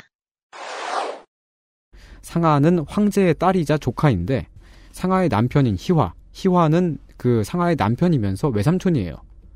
그리고 네. 네, 그리고 잠깐만요. 예, 예. 상하가 있고. 시간 꽤 걸릴 네. 거요 그거 네. 증명하려면. 아, 죄송합니다. 넘어가도록 하겠습니다. 네, 그리고 그 희화는 유망의 아들인데 유망은 또 상하의 큰아버지이자 외할아버지예요. 요즘 시대로 분류하자면 아버지 일 수도 있고 삼촌 일 수도 있으며. 이 각각의 명칭이 없었겠네요. 그니까 음. 그러니까 개똥이와 바둑이인 거예요. 아버지 음, 1, 2, 3, 4가 아니라. 탐. 음. 예. 어, 그리고 상아가 또 남편이 또 있었어요. 그 음. 희화 말고도 네. 예라는 양반이 있고 네. 희라는 양반이 있었는데 네. 음, 그 말고 또 또 많이 있었을지도 몰라요. 어쨌든 요. 예. 뭐. 네. 월드. 기억에는 있지 않지만 네. 그 그 상아의 또 다른 남편이자 형제인 음. 예가 태양을 향해서 화살을 쏴 가지고 맞추는 바람에 네. 그 쫓겨났어요. 그래서 아, 네. 지금은 상아가 달나라에서 살고 있다 그럽니다. 아. 어, 함, 아무튼 이 이야기를 보면요. 네. 이런 그 군혼 그건 사실이 아니지만 네. 족보가 꼬인 건 사실인 것 같다. 네, 이런 군혼의 풍습은 오랜 옛날 아주 아주 그 신화 시대, 음. 그 상고 시대의 일이지만 문명과 단절되어 있던 지역에는 꽤 최근까지도 남아 있었죠. 인류가 어. 떻게 발전했는지를 이렇게 되짚어서 찬찬히 생각해 보면 네. 자연스러운 흐름인 것 같습니다. 네, 그래서 네. 그 인류학자들이 그런 지역에 가서 그 이 군혼제의 현장을 목격을 하게 된 거죠. 왜냐하면 어. 개인에게 허락된 부동산 개념으로서의 집 음. 같은 게 개발된 것도 인류가 시작되고 한참 뒤일 거 아니에요. 그래서 그렇죠. 한참 뒤죠. 네. 예. 집이 굴락이야. 음. 어, 혼인도 땅을 어떤 인간이 소유한다는 것 자체, 그 개념 자체가 굉장히 신기한 거잖아요. 어떻게 네. 생각하면. 음. 그렇죠. 네. 예. 그 큐브 모양의 공간 네. 그렇죠. 같은 게 개발된 뒤에 가속화됐을 것 중에 하나가 일부 일처제인지도 모르겠다. 음. 네. 그렇게 그 땅을 소유하는 개념이나 그런 게 없는 예를 들면 태평양의 여러 섬들에 사는 부족들이 있잖아요. 네. 그 섬 안에 작은 섬 안에 고립돼가지고 몇백 년 동안 다른 곳과 전혀 교류하지 않고 그렇게 살아왔는데 태평양의 그런 섬들에 사- 사는 부족들은 비교적 최근까지도 음. 군혼을 했어요. 음. 그래서 그 군혼을 푸날루아혼이라고도 부르는데 네. 푸날루아는 하와이 말로 음. 남자가 자기 아내들의 남편들을 부르거나 여자가 자기 남편들의 아내들을 부르는 말이에요. 완전 흔한 명사네요. 네. 근데 그 우리가 지금 우리처럼 살고 있는 사람들한테는 그게 상상할 수 없는 그 개념이죠. 그렇죠. 어. 음. 그 이 푸날루아라고 하는 거는 인류학자 루이스 모건이 발견한 건데 음. 이렇게 해서 그 하와이어가 음. 또 우리 곁에 하나 남았습니다. 그 우리가 알고 있는 하와이어는 이제 그 훌라, 알로하. 네 알로하, 네. 어, 그리고 뭐 에네르기파. 뭐라고요? 아그 그 드래곤볼에 나오는 에네르기파 있잖아요. 그게 하와이에서 처음 쏜 거예요? 아 그게 그 그 에네르기파가 일본어로 가메하메하라고 하는데 맞아요. 그렇죠, 가메하메하죠. 맞죠. 네, 그 근데- 에네르기는 에너지를 그냥 그렇게 발음한 거잖아요. 아니에요. 그 가메하메하가 그 하와이의 그 옛날 추장 이름이에요. 어? 그래요? 네, 그거를 따가지고, 그러니까 무천도사가 그 하와이 비슷한 그런 섬에 살잖아요. 그렇죠. 그, 래서 그런 이름을 썼을 거예요. 정말이에요? 네, 정말입니다. 어... 김상조가 저렇게 무비판적인 눈빛으로 듣고 있는 걸 보면 맞는 것 같기도 해요. 저는 처음 한것 같은데요? 날카로. 처음 알았어요. 괜찮아. 거의 차라리 이피오 스멜이라고 하면 이해를 하겠는데 어허. 아니면 뭐, 마크 헌트라든가 네. 네. 어, 가메하메였어요. 음, 이런 그 시족 집단이 말이죠. 그 음. 군혼제 풍습을 하고 있는 그 네. 시족 집단이 살, 살다 보니까 네. 저기 저 강 건너편에 다른 시족이 살고 있고 음. 또 저 산, 산 너머에 또, 또 다른 시족이 살고 있고 음. 음, 그런 걸 알게 됐단 말이죠. 음. 그러니까 그 섬에 고립되어 살고 있는 그런 부족이 아닌 이상은 음. 대륙에 살고 있고 그러면 네. 다른 시족이 또 있을 거 아니에요. 다른 그렇죠. 집단이. 음. 그래서 그 원래는 그냥 평소에는 그냥 그런가 보다. 저기 저쪽에 또 다른 애들이 있어. 이렇게 살았는데 음. 겨울이 막 길어지고 막 먹을 게 막 줄어들고 음. 하니까 막 그 다른 시족들이랑 서로 죽고 죽이는 싸움을 하게 된 거예요. 네. 전, 전쟁이 일어난 거죠. 음. 어, 아마도 당시로서는 거의 2차 대전급의 참상이었을 텐데 음. 뗀석기 폭탄이 떨어지고 막 그러니까 아야 비유를 한 거예요. 네. 어, 그렇게 하고 나서야 사람들이 정신을 차렸어요. 어떤 폭탄일까요? 기회하자 음. 뭘까요? 하여간 사람이 많이 죽었다. 네. 어.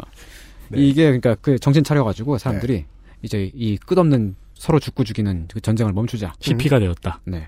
진보 대통합을 하자. 네. 어, 이렇게 해가지고 다른 시족들이랑 합치게 됐어요. 전쟁을 영원히 종식시키기 위해서. 네. 근데 이쪽 시족의 형제들과 음. 그 저쪽 시족의 자매들이 네. 이제 그렇게 한꺼번에 결혼을 하게 된 거죠. 아. 대통합 민주 부족. 네. 음. 네. 이런 것을 대오혼이라고 합니다. 대오혼제. 네. 대오혼이라고 하는 거는 네. 자매들과 형제들이 음. 한꺼번에 결혼을 하는 집단형 그 결혼인데 음. 근데 이걸 그 쉽게 표현을 하자면은 어 제 친동생의 아내가 제 아내의 친언니가 되고 된다거나 뭐 그게 요런- 뭐가 쉬워요? 아, 그러니까 뭐 요런 요런 네. 형태예요. 네. 어 그러니까 이게 그 그러니까 군혼의 확장팩이군요. 네, 그렇지만 군혼 같은 그 경우는 같은 시족 내부에서 네. 그 같은 그, 그 집단 안에서 음. 혼인이 이루어졌는데 네. 대우혼은 다른 시족과 합치기 위해서 부족이 섞이는. 네 음. 하나의 변화가 생겼죠. 음. 혼인이 본래의 목적 외에 다른 목적으로 이용된 사례네요. 네, 그렇게 음. 된 그 첫 번째 사례이기도 하고요. 그렇게 합쳐지기 위해서 자기 출신의 시족하고는 음. 결혼을 하지 못하게끔 하는 그런 룰이 생겼어요. 음. 오. 그러니까 그 이 가- 네, 합치는 거에 지장을 없게 하기 위해서요. 네. 그러니까 어. 같은 시족끼리 결혼을 못하게 하면 다른 시족하고만 결혼을 하게 되니까 여러 시족들 간에 통합이 될 거 아니에요? 어, 그러네요. 목적이 새로 추가되면서 성격이 변경됐네요. 네. 음. 어, 지난 2005년도에 폐지된 그 동성동본 간의 금혼제도 있잖아요. 그 결혼을 금지하는 제도. 네. 이것도 보면은 그 대오혼제 시대의 유산이죠. 음. 음. 네, 동성동본의 이 금혼을 하는 제도가 그 중국의 상고시대부터 있던 건데 음. 이, 게 보면은 과거에 그 시족들 집단들끼리 네. 음. 그 합치기 위한 음. 어, 그런 하나의 고대에는 사회를 통합하는 방법이었을 겁니다. 음. 또한 그 비교적 이것도 최근까지 남아있던 네. 그, 그, 그 풍습인데 음.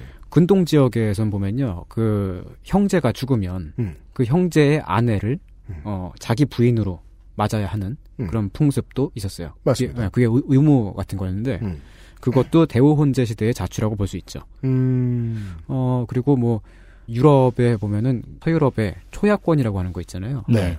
시족 집단 혹은 그 영주 음. 영주나 시족 집단의 우두머리가 음. 그 시족의 그 클랜의 멤버가 음. 그 결혼을 하면 첫날 밤을 그 아내하고 맞습니다. 어, 보내는 그런 풍습이 있죠. 이거는 그냥 그 영주의 횡포가 아니었나요?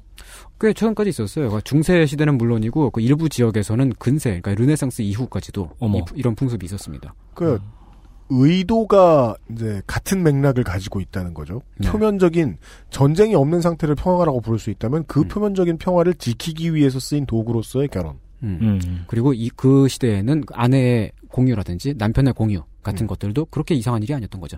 음. 어 근데 하여간 그래가지고 초야권을 행사한 영주 때문에 그 멜 깁슨이 반란을 일으켰잖아요. 맞아요. 그렇습니다. 그 얼굴에 시퍼렇게 배칠하고 엉덩, 엉덩이를 까고 네 어, 그런 일이 있었습니다. 스코틀랜드의 영웅 이름입니다. 멜 깁슨. 나기는 호주에서 났으나 프리덤을 외칠 때는 스코틀랜드 말투로. 음, 그 영웅이 지금 영화 배우를 하고 있죠. 오래 살아남았네. 그니까 그러니까 말이에요. 영화를 얼마 많이 찍었는지 몰라요. 오래 사는 바람에. 네. 리셀 웨폰이시기도 해요. 형, 사도 했죠. 이연거를 죽인 적이 있어요? 맞아요. 어. 무시무시한 사람입니다. 그 대우혼 시대에 그 대우혼제 시대에 예외가 있는데 하나의 시족이 다른 시족들을 완전히 억눌러서 정복한 경우가 있잖아요. 네. 그러니까 그 역사적으로 보면 예를 들면 이집트의 파라오라든지 네. 그 페르시아의 그 그걸 뭐라 그러죠? 샤? 그 그 그 대빵이라든지 음. 혹은 한국사에서 보면은 신라의 진골 귀족 그러니까 그 경주 김씨 네. 귀- 왕족 등등 보면은 지배 집단만은 여전히 자기 시족끼리는 그 군혼의 풍습을 갖고 있습니다. 맞습니다. 자기 집단끼리, 자기 시족끼리만은 콩가루 결혼을 하고 네. 배- 배타적으로 다른 사람들하고는 결혼을 하지 않죠. 요즘은 그것들 이제 그 반려견과 반려묘 사이에서 볼 수 있습니다. 어. 브리더들에게서 풍습이 남아 있네요. 예. 네. 대략 요 시대쯤에 그 네. 이- 인류사에 커다란 변화가 생겨났어요. 하나는 나- 나머지 시족들을 지배하는 그 콩가루 집단이 있었던 것처럼 네. 어, 그 한편으로는 완전히 몰락하고 흩어진 시족이 있었죠. 네. 그런 시족은 노예가 됐고 음. 그 노예들은 근면하게 일을 했습니다. 그래서 그 주인 뭐라고요? 예, 근면하게 일을 했겠죠. 기왕 노예된 거 네. 열심히 할까? 자기가 그러니까 이러면서. 원해서 일을 한 건 아니겠지만. 네. 예. 그렇게 해서 주인한테 재산을 쌓게 해줬죠. 음. 어, 그, 그리고 그 다른 또 하나의 변화는 네. 대우혼 과정에서 음. 명백한 자기 짝이 생겼다는 거예요. 그러니까 그 누가 누구라도 음. 그 알 수 있게끔 어. 짝을 음. 지어줬잖아요. 그, CC가 나타났군요. 네. 음. 이건 다시 말해서 자식의 아버지가 누군지 알게 되었다는 거죠. 음. 어, 이렇게 해서 이로써 북의 사회가 시작이 됩니다. 음. 그리고 축적된 사, 사유 재산을 음. 북의 자손이 상속을 받게 되죠. 음. 가족의 재산이 부계로 이어진다는 건 말이죠. 네. 그게 그 가족의 권력이 음. 그, 시- 그 집단의 권력이 네. 남자에게 집중된다는 걸 뜻해요. 아, 아, 예, 예, 예. 네. 그렇게 돼서 가부장제가 탄생을 하- 하게 됩니다. 인간이라는 동물은 참 멍청하기 이를 데 없네요. 네. 몰랐을 때 더 잘한 편인 것 같다. 음, 그러게요. 네. 어 근데 이런 이런 그 변화의 과정에서 음. 어떻게 해가지고 모권이 엎어지고 어떻게 해서 북의 상속권이 그 중점적으로 그렇게 도입이 되었는지는 그건 잘 모릅니다. 맞습니다. 어, 그러게요. 이게 지금 뭔가 하나 빠진 것 같은 느낌이 들잖아요. 네. 어, 예. 그걸 방금 채워주셨어요. 음, 네. 모릅니다. 네, 아 제가 그 요 얘기를 말이죠. engels가 쓴 가족, 그 사적 소유, 국가의 기원이라는 책을 예, 맞습니다. 그걸 조금씩 참조를 하면서 말씀을 드리고 있는 건데요. 음. 엥겔스도 이렇게 썼습니다. 모릅니다. 모르- 모른다. 나도 쓰고 싶다. 그건 마치 호도르의 자서전 같은 네. 한마디로 한 챕터를 끝내는. 네. 네. 어쨌든 어떤 하- 어떠한 그그그 중간에 어떤 변화가 있어서 가부장제가 됐죠. 예. 어 이렇게 탄생한 가부장제. 어 이러한 변화는 서서히 나타나기 시작해서 음. 각 나라마다 그리고 문화권마다 서로 다른 형태로 진행이 됐습니다. 음. 어, 예를 들면 한국의 경우는 적장자로 이어지는 가부장제가 조선시대에 확립이 됐죠. 지난 시간에 말씀드렸습니다. 누구 탓이냐? 음. 저는 이것은 이제 이색 탓이다. 네. 어, 이것은 그, 예. 지난 시간에 말씀드렸죠. 어. 어, 성가병 탓이라고 말씀드렸었죠. 상당히 많은 것들이 성감이 탓이긴 한데. 아, 네. 그런, 그런 얘기가 있었어요? 그 한자 아. 오역. 아, 네. 예. 그렇죠. 네. 네. 어, 장자 상속제 같은 거 말이죠. 그러니까 적장자 중심의 음. 이런, 이런 사회는 우리한테 문화적으로 아주 익숙하니까, 어, 음. 다른 것도 설명을 할게요. 네. 이슬람권 같은 경우는 음. 그 원래는 그 선거 상속제였어요. 그럼 투표를 해가지고 가장 많은 표를 받은 사람이 상속을 받는 거예요? 예, 그 상속을 받는다는 건 그 사람이 가부장이 된다는 거죠. 원래 음. 있던 가부장이 죽고 나면은 그 집안의 남자들끼리 음. 그 중에서 누가 제일 낫냐 그걸 가려서 가부장으로 선출을 하게 되는 거죠. 음. 근데 그 이후에 네. 차츰차츰 연장자 상속제가 도입이 됐어요. 그렇습니다. 네. 그게 정착이 되고 나서 사우디아라비아가 지금도 이 방식을 따르고 있는데 음. 어 이제 그 사우디 왕가가 그렇죠. 그동안 사우디 왕이 여러 번 바뀌었잖아요. 네. 근데 지금 사우디 왕이 사우디 일대 왕의 아들이에요. 25번째 아들인가 그래요. 이분은 몇 년을 사신 거예요? 나이가 아주 많아요. 지금 오늘 내일 하고 있어요. 그 아니, 왜냐면 오늘 내일 한 지 한 200년 됐을까 봐 그런 거예요, 그러니까요. 지금. 아, 그 위로 예. 내가 내일 죽을 줄 알고 아무렇게나 살았는데 200년을 더 살았지 뭐야, 이런. 24명의 인생을 떠나보낸 거잖아요. 예. 아, 그 사우디의 그 두 번째 왕부터 지금 왕이 일곱 번째 왕인데 여섯 번째 왕까지는 전부 지금 왕의 형들이죠. 네. 그렇죠. 어. 네. 그리고 그, 어, 그 다음번 지금 왕세자 있잖아요. 후계자가 사우디 일대 왕의 23번째인가의 아들의 몇 번째 아들인가 그런데 네. 중간에 있는 다른 사람들이 다 죽어가지고 그 네, 사람이 그렇습니다. 네. 지금은 연장자가 된 거예요. 그래가지고 그 지금 왕이 죽고 나면은 처음으로 세대 교체가 일어날 전망이라고 하더라고요. 맞습니다. 어, 하여간 뭐 이러한 방식이 있죠. 음. 그리고 그 중앙아시아의 유목 민족 가운데는 음. 말자 상속제라 그래서 말자 상속. 네, 막내 아들이 가부장이 되는 그런 방식도 있었어요. 음. 이유가 있을까요? 어, 유목민 같은 경우는 사유 재산을 많이 축적하기가 어려우니까 음. 유목을 하면 살, 살잖아요. 네. 그래가지고 장성한 남자 그 자식들은 음. 일찌감치 멀리 멀리 떠나보내요. 그냥 아. 네 알아서 살아라 해가지고 알아서 그냥 너의 집단을 꾸려라 해가지고 먼 데로 보내고 모여서 먹고 사는 게 불리하기 때문이군요. 네 그리고 맨 마지막에 남은 어린 아들이 가부장이 죽고 나면 그 자리를 계승을 하게 되는 거죠. 음. 이, 그 텀이 되게 길겠네요. 이 말자 상속은. 그렇겠죠. 어릴 음, 때 그러네요, 돼서. 그러네요. 예. 음. 음. 예. 왜냐면 그 의미가 이제 농경문화지와는 다르기 때문인 것 같네요. 네. 음. 쌓아놓고 뭐 다툼할 게 있으면 장자를 주겠는데. 네. 그쵸. 네. 어, 그리고 가부장제가 완벽하게 정착되지 않은 그런 모습으로는 네. 그 이제 슬라브족에서 좀 흔히 나타났던 건데 음. 중세 슬라브족들한테서 예. 거기는 완전히 균등 상속이었었어요. 오. 그러니까 그 가부장이 죽고 나면은 그 가부장의 재산, 그 가축들이라든지 음. 뭐 그 뭐 재산들을 그 시족의 남자들이 동등하게 나눠 갖는 거죠. 음. 그런 형태도 있었고. 네. 이런 그 가부장제라고 하는 건 말이죠. 음. 방금 전에 살펴봤듯이 여러 여러 종류의 모습이 있습니다. 가끔 어떤 사람들은 가부장제를 남성 전반에 의한 음. 여성 전반에 대한 지배라는 뜻으로 쓰기도 하는데, 마, 맞, 요즘은 가장 광범위하게 그리스입니다. 어, 예. 하지만 그 인류학적인 개념으로 음. 그렇게 접근을 해서 정밀하게 말을 한다면 그건 틀린 개념이라고 할 수 있죠. 그렇습니까? 예. 가부장제 하에서는 집안의 모든 것은 음. 남자든 여자든 노예든 가축이든 뭐 땅이든 전부 그 가부장 1인의 소유인 거예요. 음. 다만 남자는 여자와는 다르게 이 가부장제 하에서 음. 가까운 혈족일 경우에 네. 그리고 경쟁에서 살아남을 경우 음. 상속자가 되어서 그 다음 가부장이 될 가능성이 있을 따름이죠. 대다수의 남성들 역시 피착취민이다. 네. 예, 그렇게 뭐 표현을 할 수 있겠죠. 음. 이런 가부장제는 근대 시대가 되면서 음. 그러니까 근대 시민 사회가 되면서 급속도로 사라졌어요. 그렇습니다. 네. 또는 사라지고 있죠. 아직까지 남아 있는 부분들이 있- 있긴 하지만 음. 지금의 일부 일처제 이런 형태를 engels는 음. 그 일부 일처제가 가부장제의 다음이라고 보고 있는데 이 가부장제는 말이죠. 가족 집단 내에서 혹은 그 시족 집단 내에서 예. 그 재산과 권력이 어떤 한 점에 집중이 되는 그런 경향이 있어요. 알려드렸다시피. 네. 가부장에게 집중되는 거죠. 그러니까. 네. 이것은 필연적으로 위계 구조를 낳습니다. 당연합니다. 예. 가부장제 시대의 위계 구조라고 하는 거는 대우혼제 시대에 있었던 노예 제도하고는 좀 다릅니다. 어떻게 다르죠? 어, 노예제 같은 경우는 자유민과 노예 음. 이렇게 딱 둘로 나눠지고 음. 그리고 그게 그 법률적으로 구분이 딱 지어지는데 네. 음.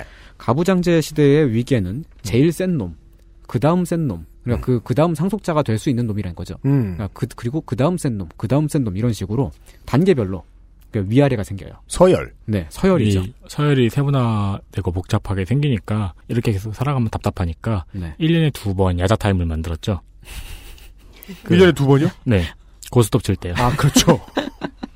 유일한 저항이군요. 아, 예. 네. 그러니까 오랑우탄은 힘들어요. 고스톱도 못 치고. 맞아요. 서열 때문에 허덕이는데. 음, 1년에 두 번 개길 수 있는 순간을 만들었잖아요. 어, 그렇군요. 어, 그렇죠. 음. 그 근대 시민 사회가 됐다고 하는 거는 그러한 그 위계, 그런 서열을 무너뜨리면서 가능하게 된 거죠. 음. 가부장제 시대의 위계가 해체가 되면서 오늘날은 이제 문명 사회에서 사라졌거나 사라지고 있고 방금 문명 사회라고 하는 말을 썼는데 네. 위아래가 없는 건 말이죠. 네. 문명화의 중요한 척도 중의 하나라고 저는 생각을 하고 있습니다. 매우 그렇습니다. 네. 한국에는 장자 중심의 가부장 사회였으니까. 음. 그리고 지금도 그 영향이 아주 강하게 남아 있고요. 음. 네. 장자 중심의 가부장 사회에서 흔히 볼 수 있는 공통적인 그 모습이 있어요. 그게 음. 뭐냐면은 나이에 따라서 상하 위계가 생긴다는 거죠. 매우 그렇습니다. 네. 오늘날 한국은 더 이상 장자에게 재산과 권력의 집중이 일어나지는 않지만 가부장제 시대의 유산들이 일상 문화에 뿌리 깊게 남아 있죠. 아, 이렇게 돌아올 수 있군요. 예. 어, 다시 결혼식까지 가겠네요. 네. 너보다 두 살 많은 사람에게 순종해야 한다. 뭐 이런 것을 법으로 정하지는 않았지만 음. 법적으로는 사실 동등하죠. 네. 그래도 문화로는 그게 남아 있는 거죠. 음, 맞아요. 형이 술값을 내야 된다. 네, 그런 것처럼. 그리고 그렇게 남아 있는 문화 중에 하나가 결혼식인 거죠. 제가 그 문화가 싫어가지고 음악을 관둔 거예요. 음. 술을 사야지? 이러면서. 아, 그 위아래 문화 말이죠. 네. 술을 못 사는 게 아쉬워 죽겠다. 나는 술을 살 테니 후대는 사지 말도록. 네. 우리가 그 괜히 목은 음. 이색이라든지 아까 말씀드렸던 택당 이식 같은 옛날 사람들과 같은 고민을 지금도 하고 있는 게 그 네. 괜히 그러는 게 아니에요. 음. 우리의 결혼식 풍습은 지금도 집안 간의 결합이고 맞습니다. 이건 다시 말해서 가부장제 시대의 그 유산이 남아 있다는 거고요. 음. 결혼식을 하면은 이름도 모르는 먼 친척들을 초대를 해야 되고 환대를 해야 하고 예물 같은 것들도 친척들한테 돌려야 되죠. 맞습니다. 그걸 법으로 정하진 않았어요. 그렇게 안 한다고 해서 막 감옥에 가거나 그러진 않아요. 그렇죠. 혼인신고만 하고 살 수 있죠. 실제로 그러시는 분들도 많고요. 제가 네. 그 여성 시대 같은 데나 뭐 이렇게 지금은 라디오 시대 이런 데 들어보면 음. 그런 사연 아직도 나와요. 시댁 때문에 고민이다. 음. 네. 시댁에 이제 시어머니한테 뭐 가방 해줬으니까 예. 된 줄 알았는데 음. 그 시어머니네 동생이 나와서 예. 그 뭐 시어머니네 식구들의 다른 멤버들이 나타나가지고 네. 내가 너네 신랑을 다 키웠다 사실은 얘네 엄마는 빌빌댔다 한참 아파했다 나한테도 뭐가 있어야 되는 거 아니냐 그럼 그 가방을 네가 빼서 서바이벌 오브 더 피티스트 싸워라 아 근데 진짜 예. 특히 아들의 결혼 네. 네. 그 집안 아들의 결혼을 자기가 한몫 잡을 기회로 생각하고 있는 분들이 되게 많은 것 같아가지고 저는 뭐 그게 진짜인지 소설인지는 모르겠는데 음. 인터넷에서 그런 거 볼 때마다 되게 숨이 턱턱턱 막혀요. 음. 음. 제가 그래서 그 우리 어머니 아버지한테 고마운 건 우리 어머니 아버지가 성격이 그 순간에 일순간 갑자기 좋아진 걸 수도 있긴 있지만 우리 어머니 아버지의 배경 경험이 저에게 도움이 됐거든요 음. 그러니까 양쪽 집안이 거의 신경을 쓰지 않는 상황에서 몰래 그냥 둘이서 결혼을 한 수준으로 음. 결혼을 한 거예요. 가장 바람직하네요. 그래 버리니까 거의 이제 공지를 해주었으니 고맙다 급이 된 거예요. 예. 재산도 못 물려주니 여행에 보태 쓰게나 이게 거의 이제 결혼을 앞두고 우리 부모님과 저의 대화의 전부였거든요. 음. 예. 그 남편 쪽에 그 친척들 말이죠. 그 그러니까 시댁의 친척들이 네. 그 남편의 그 결혼을 가지고 뭔가 한몫 잡으려고 하- 하는 그런 것이 예. 그 한국은 조선 시대까지 대릴 사위의 형태가 좀 남아 있었죠. 그러니까 장가를 간다 그러잖아요. 음. 장가라고 하는 거는 장인어른의 집에 간다는 건데 아. 그러니까 맞습니다. 예. 남자가 그 저쪽 여자 쪽 집안으로 음. 그렇게 그 결혼을 하러 가는 아. 형태였어요. 그러니까 그 노동력을 보내는 거죠. 어 처음 알았네요. 네. 그러니까 그 흔적이 어디에서 느껴지냐면 음. 장가라는 명사 뒤에 반드시 따라붙는 든다라는 동사죠. 음. 네. 그렇기 때문에 과거에는 신부 쪽에서 결혼을 할 때 지출을 하는 그 지참금, 혼인 지참금이 음. 신랑 쪽에서 지- 지참하는 것보다 훨씬 많았어요. 그 노동력을 가지고 오니까요. 네. 그러니까 그 신랑 쪽 집안한테 그거를 그 제공을 해야 됐던 거죠. 음. 근데 그게 문화가 아직까지 남아가지고 연봉 미리 땡겨주기. 그러한 사고 방식을 갖고 계신 음. 그런 친척분들이 그 새 새 새아가씨 뭐라고 하죠? 그 그 새댁 세대. 어 새 신부? 며느리. 아, 예. 아, 예. 며느리죠. 네. 며느리한테. 이제, 새 아가씨. 예. 예. 그 뭐, 뉴 워먼. 뭐야, 그 아, 며느리라는 그 이름이 자- 지금 갑자기 생각이 안 나가지고. 예. 그 며느리한테 그걸 아직까지도 그 이제 이런저런 경로로 그 예. 요구를 하는. 그렇게 되, 되어 있는 거죠. 아. 예. 관성의 문제군요. 네. 그러게요. 어, 이렇게 그 결혼식이라는 게 집안 간의 결합의 과거의 형태인데 네. 그게 남아 있다는 거는 그 결혼식 그 예식 과정의 퍼포먼스에서도 드러나죠. 음. 신부의 아버지가 말이죠. 음. 그러니까 그 신부 측 집안의 가부장인 거죠. 그 그 네. 자리에서는 네. 신부를 데리고 들어와요. 이렇게 딱 손을 손을 잡고서 음. 그리고 그 그때 그 신부는 새하얀 드레스를 입고서 음. 그 순결을 표현해야 하는 단순한 사물처럼 되죠. 그리고 포장도 해놔요. 네. 네. 그리고 그 새하얗게 그 이제 밝게 빛을 비추는 그런 길을 지나서 음. 네. 그 사물이 신랑에게 전달이 되는 거죠. 맞습니다. 이게 지금 사실상 오늘날 결혼식에서 가장 흔하게 볼 수 있는 형태잖아요. 저는 네. 이게 이해가 안 되는 게 네. 네, 가끔씩 아버지가 돌아가신 그런 집안 같은 경우에 어머니가 해도 되잖아요. 네. 근데 꼭, 아, 엄마 안 하는구나. 네, 네. 꼭 뭐, 뭐 작은 아버지라든가 네. 어디서 남자를 구해와서 꼭 남자를 시켜요, 그거를. 그거야말로 새 아저씨죠. 그러니까요. 뉴 가이. 아니, 어머니가. 어느 새 아저씨 들고 음, 와가지고. 육아에는 뭐 예. 전달책으로 써요. 그러니까 어. 그냥 자기가 곱게 키운 딸 아이를 네. 뭐 사위에게 보낸다. 음. 뭐 그거 자체로 시비를 걸지 않겠다고 한다면은 음. 어머니도 충분히 자격이 있는 거잖아요. 심지어 아버지가 살아 계셔도 어머니가 하고 싶으신 말 할 수 있는 거잖아요. 그러면 땅이 좀 좁지 않으면 보통 결혼식장 크잖아. 네. 네. 입장이 투웨이여서 투웨이. 음. 예. 선역 입장 통로하고 안격 입장 통로하고 따로 있어야 돼. 그래서 둘이 동시에 나와. 그 다음에 양쪽 부모님 중에 팔힘 센 사람이 그 배우자들을 들어다가 갖다 주는 거지. 그리고 서로 교환하고 악수하고 음. 사진 찍고. 그렇게 해. 네. 개최하고 그때가 어 그게 예. 맞네. XSFM입니다.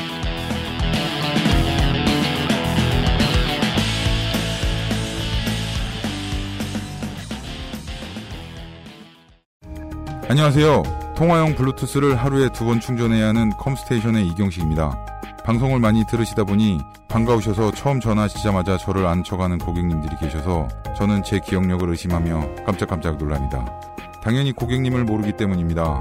하지만 그 어색함이 지나면 고객님은 저와의 인연을 맺은 영원한 고객입니다. 물건을 사러 오셨다가 못 사게 말린다 해도 놀라지 마십시오.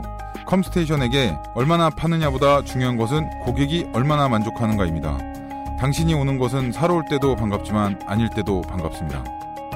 컴스테이션은 조용한 형제들과 함께합니다.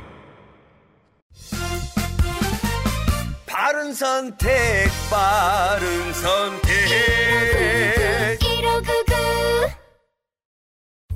계단 오르기가 불편하신가요? 그렇다면 관절 건강을 의심해 보세요.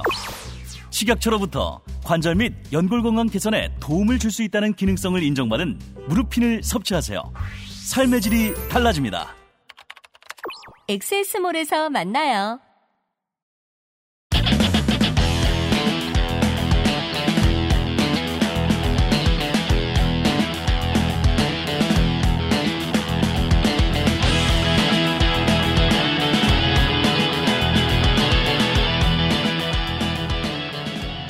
그, 그 신부 측의 어머니가 그 역할을 할 수 없는 것도 보면은 그 역할이 바로 그 가부장이 했던 역할이거든요. 네. 그러죠. 래서 그런 거죠. 음.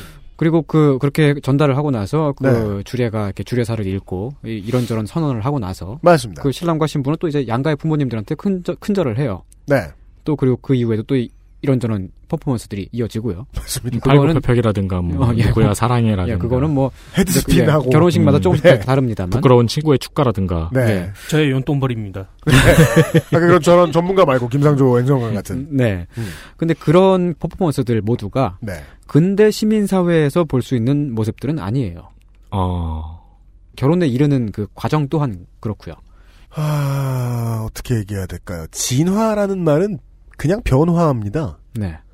상황에 맞춰서 변화한다는 건데 새로운 상황에 맞춰서 변화했다고 해서 그 진화가 모두 오를 리는 없죠. 음, 따라서 진보도 같이 중립적인 단어입니다. 엄밀히 따지면. 음. 그렇죠. 그렇지만 저는 여기서 이제 같이 중립적이지 않은 단어를 쓰고 싶은 거죠.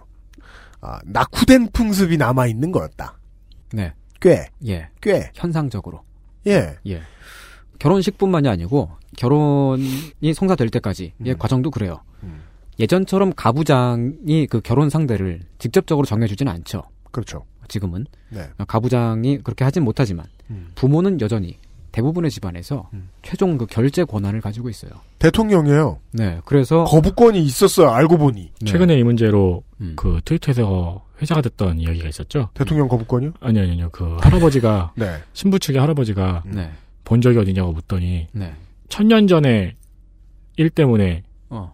결혼을 반대했던 뭐 오래 사는 사람 왜 이렇게 많아? 사건이 있었어요. 그게 지금 나 오래 사는 네, 정확히 자. 기억이 안 나는데 어. 그 무슨 이쪽 가문과 이쪽 가문의 어떤 천년 전의 역사적 사건 때문에 너는 안 된다 그래가지고 실제로 결혼을 그 가문이 지금 네. 어렵대요.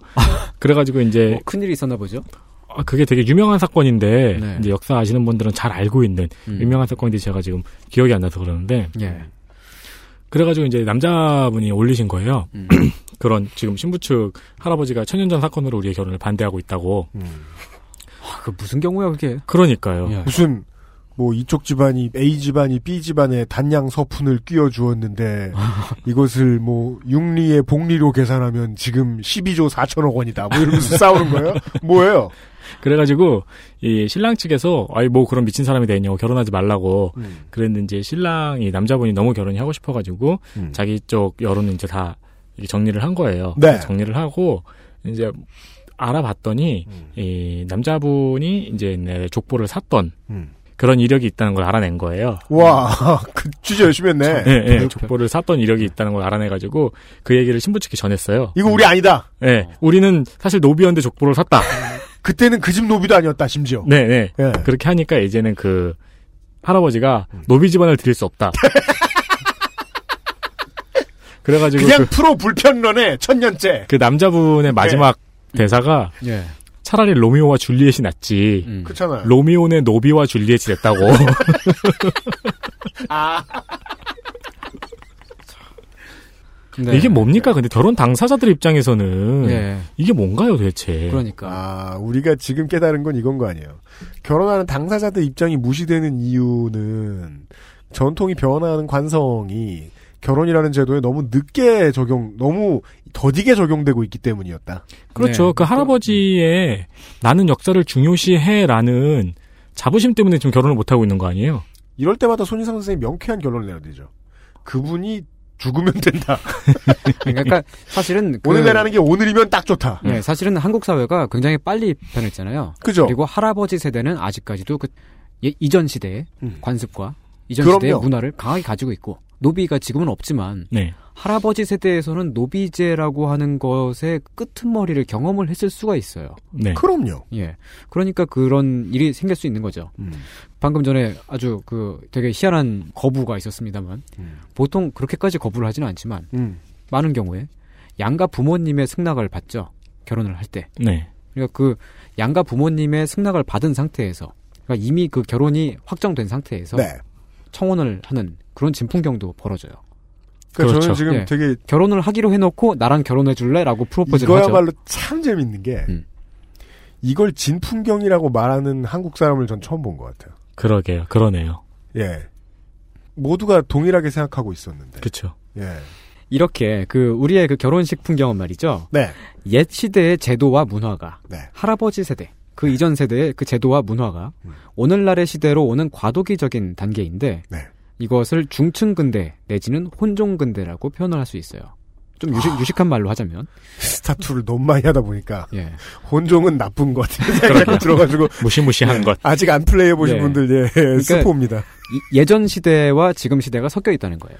네. 우리는 지금 이미 핸드폰으로 포켓몬을 잡고 있는 시대지만 네. 어, 그런 시대가 왔지만 음. 여전히 가쓰고 에헴 하고 다니던 그 시대가 완전히 끝난 상태는 아닌 거죠. 오유에 모여 있다. 그냥 옛날 사람들이란 의미예요, 이건. 오유 옛날이잖아. 너무 능멸하나? 네. 네. 온- 온라인에 창궐했다. 어, 저는 오늘과 유머 여러분들을 사랑합니다. 오늘 애예요. 전혀 이름도 모르고 있잖아요 지금. 네, 오유를 안 사랑한다는 뜻이죠. 아 그래요. 오늘 오늘의 유머입니다. 일배는 일과 베스트예요. 아저 얼마 전에 봤어요. 그 제가 그 초전에 썼던 칼럼 같은 것들을 오유분들이 퍼가셔가지고 거기서 예. 이제 뭐 배우배도 올라오고 그랬더라고요. 제 노래도 배우면 많이 올라갔어요. 네, 그리고 그거- 그래도 그거를- 욕은 많이 먹어요. 그걸 봤습니다. 하여간 그 결혼식의 비용 문제 말이죠. 네. 지금 아, 우리가 이 이야기가 너무 비싸다. 맞습니다. 이 얘기, 얘기부터 시작을 했는데 그렇게 비싼 이유가 이 과도기 상태이기 때문에 그렇기 때문에 생긴 거죠. 음. 왜, 그 왜냐면 이게 더 이상 가부장은 존재하지 않아요. 가부장적인 문화라든지 가부장적 인간형은 있지만 그 더 이상 그 시족 집단 내에서 가부장이라고 하는 존재는 없는 거죠. 네, 이거 되게 정확하고 재밌는 표현이네요. 네. 가부장적 인간형은 있다. 네, 그런 인간형들은 많이 남아 있죠. 존나 많다. 존나 많아요. 존나 많아. 근데 어 진짜 가부장은 없다. 네, 가부장적 그, 인간형만 있다. 예. 네. 그 집안 내에서 실제로 그 가부장의 역할을 하는 그 어르신은 없잖아요, 지금. 그러니까 실제 그- 가부장의 역할은 지금 효율적으로 나눠서 수행되고 있죠. 네. 집안의 제일 연장자인 남자 어른을 떠올려 보면 예를 들면 뭐 칠촌 당숙이라든지 뭐 이렇게 증조 할아버지의 뭐 셋째 아들이라든지 그런 사람들 있잖아요. 예. 그런 사람들을 우리가 우리 집안의 우두머리라고 보느냐? 아니죠. 우리 가족이라고 보지도 않죠. 그냥 노- 먼- 노인네죠. 예, 그냥 예, 그냥 뭐 잘 잘 모르는 노인네죠. 그냥 그냥 예. 오늘 오늘 내 오늘 내 네. 어떤 분이세요? 네. 어떻게 빠져나가나. 지하철에서 마주치면 분명히 못 알아볼 거야. 결혼식에서 마주치니까 알아보는 거지. 근데 그 사실은 진짜 지하철에서 만나면 못 알아볼 거야. 못 알아볼 거야. 그냥 아니요, 결혼식이나 장례식에서도 어리둥절하게 인사를 하면서 예. 그쪽이 제가 뭐 누구의 칠촌의 누구입니다라고 음. 하면은 그때 그것도 또 그- 사실 그것도 못 알아들었어요. 근데 예. 아 이러면서 그러면 이제 난 뒤에 서가지고 네. 아버지가 모시고 와서 술 한잔 하시겠지. 난 안 가도 될 거야 이러고 예. 있고 네.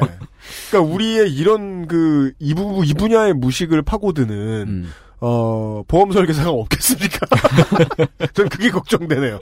와가지고 내가 몇 천에 몇 천에 블라블라입니다 이러면서 그래서 모른 척하고 저 뒤에 이렇게 서 있으면 아버지가 부르잖아요. 음. 음. 와 일로 와보라고. 네. 일로 와보라고. 제 아들이 큰 아들이라고 뭐니뭐 누구 누구의 누구 누구의 누구라고 남이라고. 예, 그렇죠. 남이죠. 그러므로 너와 관계 없어 가봐. 좋네요. 예, 그런데 그런 그 남인 말이죠. 네. 그러니까 그런 그 집안의 어르신들이 음. 원래는 가부장이니까 음. 그 오리지널 가부장의 시대에는 집안의 구성원이 결혼을 하면 음. 그분들이 집안의 재산을 털어가지고 음. 집안의 재산으로 지참금을 내주고 음. 혼수품을 마련하고 혼례 비용을 다 치러야 했었어요. 법인 음. 카드를 쥔 인물. 네. 근데 그거를 지금은 결혼하는 당사자들이 떠맡고 있는 거죠. 네. 그러니까 결혼식은 여전히 그 가부장제 시대의 결혼인데 가부장은 없어. 뭐? 그 양반이 더 이상 돈을 쓰질 않아요. 농경 사회식의 경제권이군요. 네. 그래가지고 그거를 우리가 떠맡게 된 거예요. 이게 아까 전에 말했던 한국의 높은 결혼 비용에 접근하는 두 번째 측면인 거예요. 너무 비싸다. 음. 왜 계속 비싸시냐? 음. 홀례 비용을 집안의 큰 어른이 원래 냈던 건데 그거를 음. 네가 떠맡고 있기 때문이다. 아. 음. 집안의 역량이 총동원돼서 때려막던 것을 네, 개인이 하게 되었다. 네. 당사자들의 행사가 아니라 집안의 행사로서의 결혼은 여전히 유지가 되고 있는데. 그거네요. 네. 낼 놈은 안 내고 음. 받을 놈은 여전히 받으려 그런다. 음, 음, 이러한 문화는 말이죠. 음. 어, 지금의 근대 시민 사회에는 맞지 않죠. 그렇죠. 음. 어, 이제는 그 결론에 예, 동의하게 됩니다. 네. 맞지 않네요. 네. 그러니까 에헴 하면서 결혼 비용 문제가 과시적인 소비 풍조 탓이다. 뭐 요렇게 하기보다는 음. 그렇다면 지금 시대에 맞는 결혼은 무엇일까? 음. 뭐 이런 것을 생각해 보는 게 옳지 않겠습니까? 음, 네, 그런데 그 에헴 하시는 분들 말이죠. 네. 자꾸 에헴이라는 표현을 쓰게 되는데 그렇습니다. 어, 그런 분들은 그 과시적인 혼례 문화 탓에 이렇게 결혼 비용이 비싸다라든지 뭐 음. 우리나라 사람들은 남들 눈치를 너무 많이 봐서 그렇다 음. 뭐 이런 식의 말씀들을 하시잖아요. 아마 그 청취자 여러분들도 이런 얘기를 어디선가 한 번쯤은 다 들어보셨을 거예요. 음. 네. 어른들도 하던 소리입니다. 네. 그러면서 또 동시에 이런 말도 합니다. 음. 너무 비싼 혼례 비용 때문에 음. 평균 결혼 연령이 높아지고 음. 출산율 저하로 이어진다. 음, 이런 얘기. 음. 이것도 역시 뭐 한 번쯤은 들어보셨을 얘기일 겁니다. 네, 이 말 말이죠. 어, 뭐 뭐 말 그대로 보면은 맞긴 맞는 말이죠. 맞긴 맞는 말인데. 네네네. 그렇겠죠. 네. 음. 저출산 문제가 혼례 비용이라든지 하는 부분에서 온다는 진단인데 음. 이게 한 반쯤은 맞아요. 이게 왜 왜 반쯤은 맞냐면 음. 결혼을 하고 싶어도 돈이 없어가지고 못하는 사람들도 있잖아요. 네. 음. 어, 그렇기 때문에 반쯤은 맞고. 아, 반만 맞는 진단이군요. 네. 왜냐면 그 사람들은 결혼을 어거지로 시켜놨어. 일찍. 네. 결혼을 한 뒤에도 돈이 없거든. 음. 그리고 또 왜 또 반은 또 틀렸냐면은 음. 돈이 있어도 결혼하지 않거나 그러니까 독신으로 살고 싶은 사람들 있잖아요. 당연합니다. 어, 그리고 결혼을 했다고 하더라도 아이를 원하지 않는 사람들도 있잖아요. 그러면 정확히 4분의 1만 맞는 말이네요. 아, 그렇 그 어, 그러네. 네. 아, 정확합니다. 음. 어, 이 말이 말이죠. 그 출산을 해야만 하는 게 그게 막 마치 막 뭔가 당연한 것처럼 음. 그렇게 간주를 하고 있는데 이러한 관점은 무엇보다도 출산율 그 저하를 걱정하는 이런 얘기가 음. 철저히 국- 국가의 관점에서 국가 경제의 관점에서 하는 말이 돼 말이에요. 이게 맞습니다. 네, 맞습니다. 저출산 문제는 분명히 미래의 국가 경제를 어둡게 만드는 요인이 될 수도 있지만 그거를 왜 젊은 부부가 그 책임을 떠맡아야 돼? 음. 그렇죠. 저 네. 아이를 낳지 않겠다는 선택은 잘 존중받지 못하죠. 네, 부모님들에게. 그냥 뭐 자기 스스로도 그냥 나는 행복하다라고 해가지고 정말 행복하게 살 수 있는데 왜냐면 한화를 응원하고 있거든. 무슨 상관이에요 그게? 8회만 되면 행복해져. 얼마나 시끄러운데요. 네. 네, 어 대통령께서도 네. 어, 낳지 않으셨죠? 그 얘기 왜 하는 거야? 아니 근데 네. 왜 부부들한테만 젊은 사람들한테만 그렇게 저출산의 책임을 떠넘기냐 이거죠. 예, 그 얘기예요. 그러니까 만약에 대통령더러 우리가 예. 음. 그 사람이 남자든 여자든 당신부터 애나라라고 말하는 건 무척이나 유치한 사고 방식이잖아요. 네, 음. 그건 반대로 여기에도 똑같다는 거죠. 그렇죠. 예. 그럼요. 그럼 애 낳은 대통령이 나보고 나하라 그러면 아, 네 해야 되는 거잖아요. 그러니까요. 그건 초딩들 말싸움 할 때 하는 얘기예요. 난 해봤다. 음. 어 저는 한국의 근대화 결과가 좀 이상하게 됐다고 봐요. 그 이상하게 됐다고 하는 거는 자유로운 시민들이 주도한 근대화가 아니라 그 국가 주도의 근대화였기 때문인 거죠. 한국의 음. 근대화는 말이죠. 음. 물론 뭐, 뭐 불과 한 뭐 한두 달 전에는 어, 리승만 박사가 네. 국가 경제로 주도를 한 것 때문에 우리가 이렇게 잘 살고 있다 이렇게 말씀하셨지만 오늘의 그는 그날의 그가 아닙니다. 그때 그때 컨셉이 참고하십시오. 다릅니다. 이분 옷만 같아요. 네. 어, 결혼도 그렇습니다. 음. 어, 결혼도 그, 그 전시 체제의 국가동원 그 정책에. 전시 체제라고 하시니까 그 공부장관 같잖아요. 네. 어, 전시 체제. 네. 네. 그 영향을 받았습니다. 어, 네. 그거를 지금 설명을 드리자면은. 네. 일제시대에 보면 음. 러일 전쟁 시기, 정확히는 러일 전쟁이 막 끝날 때쯤, 그때쯤 시기죠. 음. 그때 보면은 서구식의 개인주의보다는 개인의 이익을 희생을 해서 음. 국가를 위해서 일하는 가족주의가 그 강조가 됐어요. 네. 그 국가 차원에서 음. 이때에 강조됐던 내용을 보면은 결혼을 일찍 해서 아이를 슴풍슴풍 낳고 음. 가족을 꾸리고 하는 것이 국가에 헌신하는 것이다. 뭐 이런 그 이데올로기가 국가 차원에서 개발이 돼서 교육 현장으로 보급이 됐습니다. 아이를 낳는 것이 네. 어, 산업과 직결돼 있다라는 부끄러운 레토릭을 네. 어, 많은 이제 동양의 나라들이 쓰기를 주저하지 않을 만큼 부끄러움을 몰랐죠. 음, 예. 예. 경제에 도움이 안 되면 고만 나으라고 하고 경제에 도움이 돼야 되면 더 나으라고 하고 음. 예. 그 일제시대 그 당시에 문부 대신이었던 마키노 노부아키가 음. 제가 여기 써보진 않았는데 그 1906년인가 예 문부 대신이 됐어요. 음. 그 마키노 노부아키가 뭐 부임 연도도 기억하셔야 돼요. 아, 뭐 하여튼 그냥 저는 그런 사람입니다. 갑자기 자부심 쩔. 어, 그, 그, 예. 하여간 일제시대의 관료였던 마키노가 어, 여자의 교육은 그 본분이 되는 현모양처를 만드는 것에 있다. 라고 하면서 그런 연설을 하고 다니고 그걸 네. 연일 강조를 하고 다녔어요. 네. 이러한 그 현모양처라고 하는 개념이 여기서 나온 건데 음. 우리가 흔히 현모양처라고 하는 개념이 옛날부터 한국에 있었던 것처럼 상상을 하지만 옛날에 조선시대에는 그런 개념이 없었습니다. 아, 정말요? 예. 그럼 신사임당 시절엔 없던 거예요? 네, 일제시대에 생긴 개념이에요. 그러니까 음. 이게 이제 태초에 한남이 있었으니 이렇게 생각할 필요 없다. 음. 네. 한 110년 전부터 있었던 것 네. 같다. 조선시대에 물론 현모라고 하는 개념은 있었죠. 네. 그 현명한 그 어진 어머니 개념은 네. 있었고 음. 양처라고 하는 개념도 있었어요. 근데 그 양처에서 처가 지금은 아내란 뜻이잖아요. 네. 그런데 조선시대에는 처가 며느리를 의미를 했었어요. 음. 그리고 그 현모하고 양처가 합쳐져가지고 현모양처라고 하는 그런 개념으로 쓰였던 거는 일제시대가 처음인 거죠. 그 일제시대를 거치면서 집안일을 이끌고 음. 아이들을 돌보고 하는 그런 좋은 아내, 좋은 음. 어머니라고 하는 개념이 만들어진 거죠. 애도 많이 낳고. 네, 아이도 많이 낳고. 그런데 이 개념이 해방이 된 이후에 한국에 그대로 남았습니다. 음. 한국이 해방된 이후에 그 전쟁을 겪, 겪잖아요. 한국 네. 전쟁을. 음. 그러고 나서 한국 전쟁을 극복하기 위한 방안으로서 음. 국가 주도의 가족주의가 그 그때에도 강조가 됐었어요. 음. 구체적으로 보자면 1955년부터 어머니 날이 제정됐죠. 5월 8일. 네. 어, 지금은 어버이날이 됐는데 중간에 바뀌었죠. 네. 그 행사가 국가적인 행사로 열리기 시작했고, 그리고 1957년 5월 8일부터는 그 행사를 통해서 여성의 삶의 목표이자 지향점이 어머니이고, 끊임없는 희생과 인내가 어머니의 미덕이다. 라고 하는 것을 국가 차원에서 강조하며 그렇게 말을 하게 됐어요. 이게 우리가 이제 21세기나 됐으니까 이게 이상하다고 느껴지잖아요. 예. 왜 남자의 목표는 아버지가 아닐까? 음. 왜 아버지의 미덕은 끊임없는 인내와 희생이 아닐까? 음. 뭐, 뭐, 그거야, 뭐. 예. 오늘의 얘기는 아니. 예. 아버지에게는 주로 이제 근면하게 일하는 어, 어, 사람이 그런 그런 그 이데올로기가 부과가 됐던 거고. 그놈도 빡세네요. 네, 네. 그것도 상당히 빡세죠. 네. 어, 하여간 그 이게 그 문헌으로 남아 있어요. 그 끊임없는 희생과 인내가 어머니의 미덕이다 하는 것들이 그 문헌으로 남아 있고요. 그게 삼공화국 때. 아, 그 60년대죠. 삼공화국 때로 넘어가면은 각 시 도 단위로 모범 어머니를 선출을 해서 상을 주기 네. 시작했어요. 이거는 뭐 20년 무사고 어머니 한번 주는 거예요?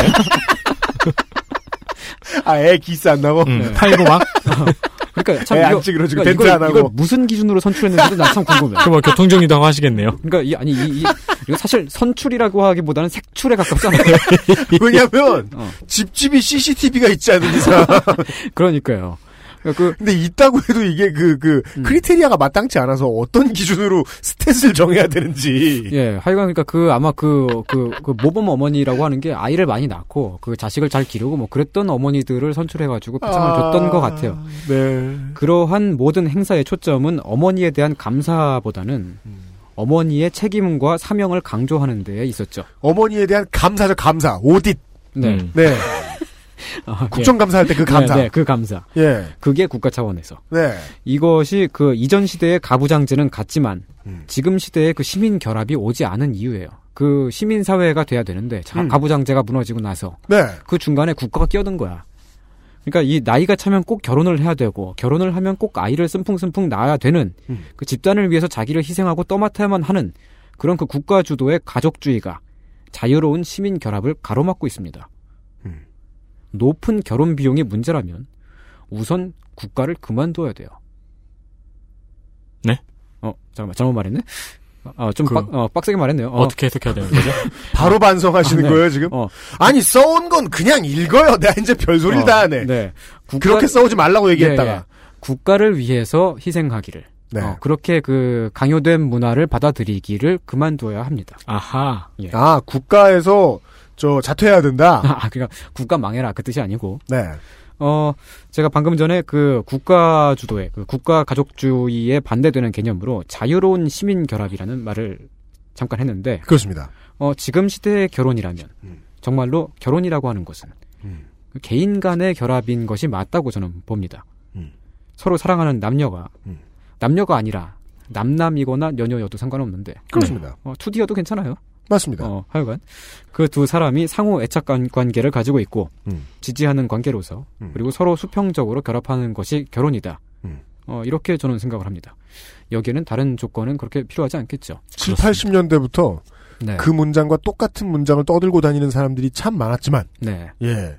이제까지 실현이 안 된 이유에 대한 얘기를 들은 것 같습니다. 네. 왜냐면은 말은 그렇게 하지만 자기 결혼식이나 자기 자식 결혼식은 또 성대하게 치렀을 테니까요. 음. 네. 음. 그, 랬겠죠 어. 네.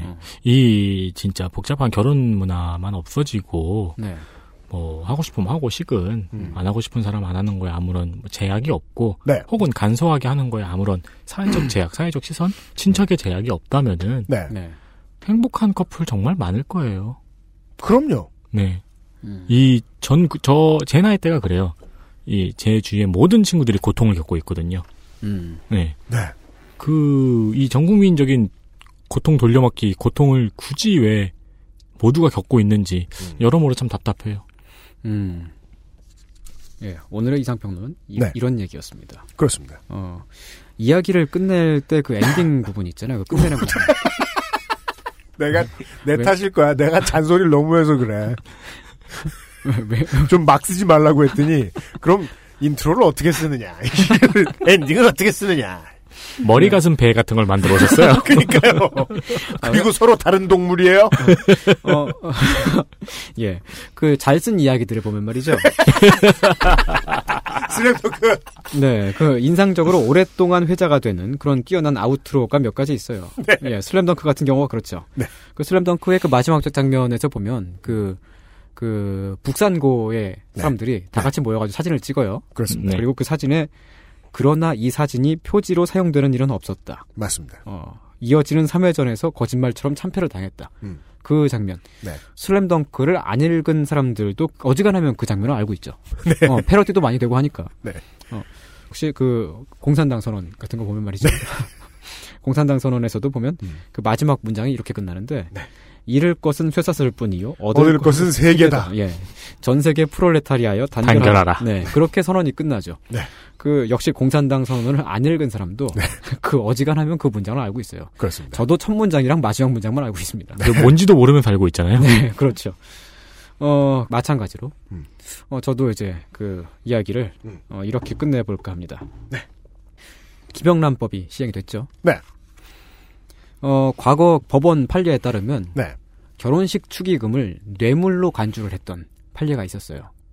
그것이 김영란법과 어떻게 연결이 될지 모르겠네요. 음. 이게 연결이 된다면 결혼식 축의금도 김영란법에 그러니까 그 부, 부, 부정 청탁 방지법 방, 방지법 방, 방지 방직은 그 배틀이고요. 부정청탁으로 이제 방, 배틀을 짜면은 그게. 아니 부정 청탁 방지법 네 부정 청탁 방 방지법에서 그 이제 그 상한 규모가 네. 3만 원인가 그렇죠? 아닌가? 3만 원, 5만 원, 10만 원. 네, 3만 원, 5만 원, 10만 원이죠.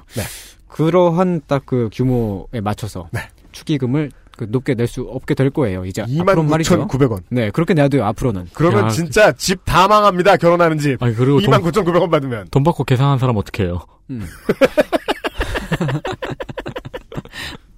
어, 지금까지 우리는 이러한 거대한 결혼을 떠받칠 수가 없으니까 네. 서로 서로 계를 하면서 축의금을 서로 나눠주면서 그렇게 해서 떠받쳐 왔지만 앞으로는 그게 힘들어지게 될 거예요. 그러니까 이제부터는 결혼식 규모를 차츰차츰 줄여 나가고 개인의 결합으로 나가야 하지 않겠습니까? 어, 이렇게 끝내겠습니다. 네. 그런 이야기였습니다. 네. 일관성은 있습니다. 뭐죠? 음, 한둘이 아니죠, 그냥 뭐, 일관성이. 네, 결혼, 결혼에 돈 쓰지 말라. 네. 머리 가슴 배. 주, 주저하기 문제다. 아. 진짜 가부장은 없는데. 네. 네. 가부장 같은 사람들은 정말 많습니다. 그렇습니다. 네. 왜 마치 이제 식당에 가서 진짜 왕은 없는데 왕같이 구는 새끼들은 많은 것과도 같습니다. 그렇죠. 네. 저는 이런 걸 느꼈어요. 우리 왜, 저, 그런 얘기 몇 번 했을 거예요? 그, 요즘 태어난 사람들은 디스켓 아이콘이 뭔지 모른다. 음, 맞습니다. 네. 그건 이제 예수님하고 똑같다고 제가 말씀을 드렸죠? 네. 예. 죽어서 세이브의 아이콘이 되었다고요. 예. 그 사람들은 그게 원래 있었다는 걸 몰라요. 네. 그래서 이제 옛날 욕들 중에, 음. 그, 어원이 요즘은 통용되지 않을 것들이 되게 많은데, 음. 요즘은 족보도 없는 이라는 말이, 음, 그게 왜 비난인지 모르는 사람들이 훨씬 많습니다. 그렇죠. 네. 살다 본 적이 없는 사람들이 너무 많거든요. 저를 포함해서. 그 옛날에 제 친구 중에 네.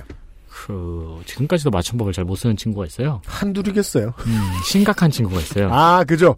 덥집에서 회의 좀 하시는 분. 네네네. 심각한 친구가 있는데 그 친구가 자주 하는 욕 중에서 야이 축구 땡땡아라고 하는 욕을 해요.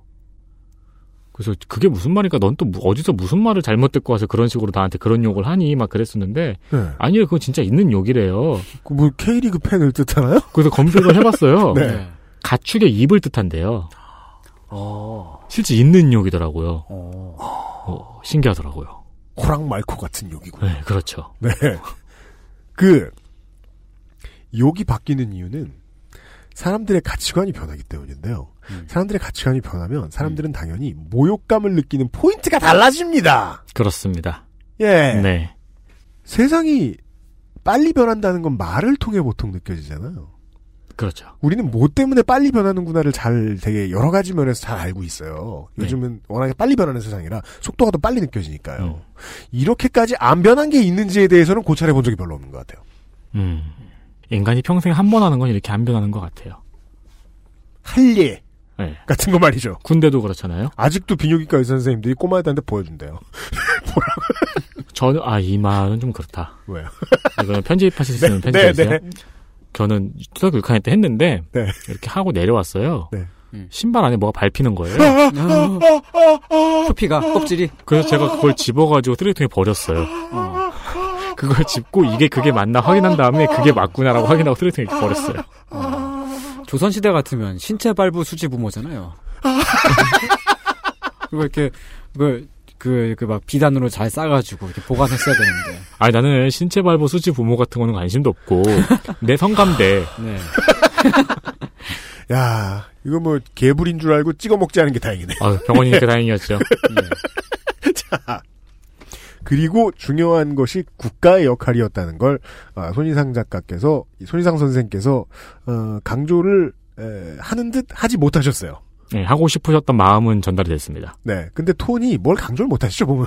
음 그렇죠. 그 아, 저는 사실은 왜냐면, 뼛속까지 애국자라 그래요. 그래서 그래요. 국가를 까는 걸 못하겠어. 예. 왜냐면 이승만 시절에 대해서 상반된 견해를 불과 한 달 만에 지금 밝히고 계시잖아요. 부끄러운 거죠. 현대 시민으로서 자유인으로서 어릴 적부터 살아오면서 단 한 번도 인구 증감에 대한 캠페인이 어리석다라는 생각을 해보지 못한 거예요. 맞습니다. 필요하겠지라고 생각했죠. 뭐든 손을 씻자, 전기불 끄자, 쥐를 잡자. 손을 닦은 뒤에 전기를 만지자 이런 거하고 똑같은 데서 하잖아요. 음. 똑같은 말투로 네. 똑같은 비용을 들여서 그거랑 같은데 왜 같은지를 생각도 안 했어요. 음, 왜 같다고 생각하는지를. 그러게요. 오늘 손희 선생이 밝혀준 가장 중요한 이야기는 그겁니다. 가부장이 사라졌는데 가부장인 척하는 가장 심하게 가부장인 척하는 존재는 동아시아의 국가들이었다 주로. 음. 예. 가부장형 국가. 가족, 씨족 대신 국가를 위해서 이래저래 하여라. 복무하여라. 즉 국가가 가부장이었던 시절, 그 얼마 안 된 시절 때문에 우리가 결혼하기가 이렇게 빠듯하고 빡세졌고 혹은 결혼 안 한 사람에 대한 탄압도 심해졌다. 네. 예. 심한 채로 유지돼 왔다. 네. 이런 해설을 들었습니다. 네. 결혼하기 좋은 시즌입니다. 이상평론이었습니다. XSFM입니다.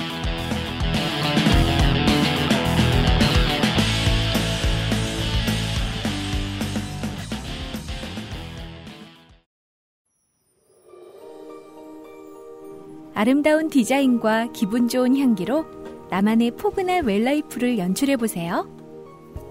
마뉴팍투라의 수출용 제품을 합리적인 가격으로 국내에서도 만날 수 있습니다. 인터넷 검색창에 퓨어체크 또는 마뉴팍투라로 검색하세요. 바른 선택, 바른 선택. 음주 후엔 아무것도 하지 마세요. 1599-1599에 전화만 주세요. 대리운전 1599-1599. 일전에 말씀을 드렸죠.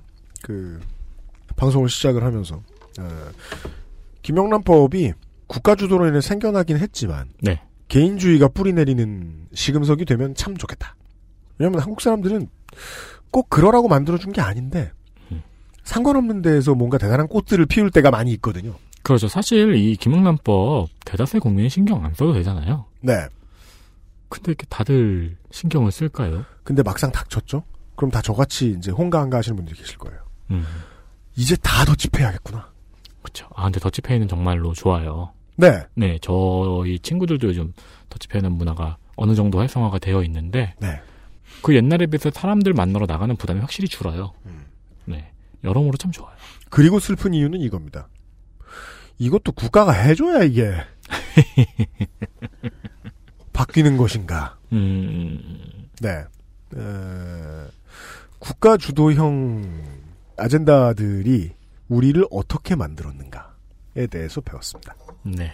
이것도 국가가 해줘야 바뀌는 거라면은 더치페이를 반가워할 게 아니네요. 자꾸 이야기를 반국가적인 그런 쪽으로 끌고 나가려고 하지 마세요. 저는 애국자입니다. 저희는 그런 적 없습니다. 네. 어, 근데 말이죠. 이렇게 딱 생각을 해보니까 요즘에 그 결혼을 앞두신 분들이 많이 계실 거 아니에요. 네. 그 청취자분들 중에도 분명히 계실 텐데. 네, 많이 네. 계시겠죠. 어, 지금 그 결혼식 얘기를 계속 이렇게 막 떠들고 나니까. 어, 그분들의 그 결혼을 축하, 축하를 일단 드리고. 앞뒤가 맞는 말을 좀! 아, 이게 하여간, 그니까 그, 그분들, 아니, 뭐 이렇게 지금 이게 그 이러- 이렇게 막 그 결혼식 하는 거를 막 한, 한참 까고 나니까. 왠지 좀 미안해서 그래요. 여러분이 힘든 건 여러분 잘못이 아닙니다. 음. 네. 어, 그렇게, 기왕 그렇게 됐으니까 그냥 그렇게 하시기 바랍니다. 축가는 신랑이 하면 망합니다. 심지어 노래 잘 부르는 신랑도 결혼식 때 노래 시키면 망합니다. 그렇습니다. 제가 경험해봐서 합니다. 그, 네. 어, 손인상 선생의 진술은 잘못된 부분이 있습니다. 네. 어, 본인이 대본에 이렇게 쓰셨기 때문입니다. 국가주도의 가족주의가 시민 결합을 가로막고 있다. 우선 국가의 희생하기를 그만둬야 된다. 네. 아, 이러한 패러독스는 손희상 선생의 여러 가지 이제 인생 경로에서 발견이 됩니다. 예를 들면 손희상 선생은 어, 지난달에 네. 결혼식 주례를 썼습니다. 진짜 웃기지도 않은 게요. 페북에서 사진 보죠? 그러면은 신랑 신부 서 있는데 주례가 V자 하고 있어요. 어느 부모가 어느 가부장적인 부모가 그거를 오케이를 해줬는지 모르겠는데 아주 이름 높으신 선생님이 주례를 서주기로 했다고 아마 회의를 쳤겠죠. 그거 사회자가 소개하잖아요. 네. 이 주례 선생님은 누구시라고. 네. 뭐 어디에서 무슨 회장을 맡고 계시며 어디 교장 선생님이시며 이런 얘기 하잖아요. 네. 뭐 멘트가 뭐였나요? 거상 손이상이 아, 아, 음식이 나오니까 민초 손이상입니다.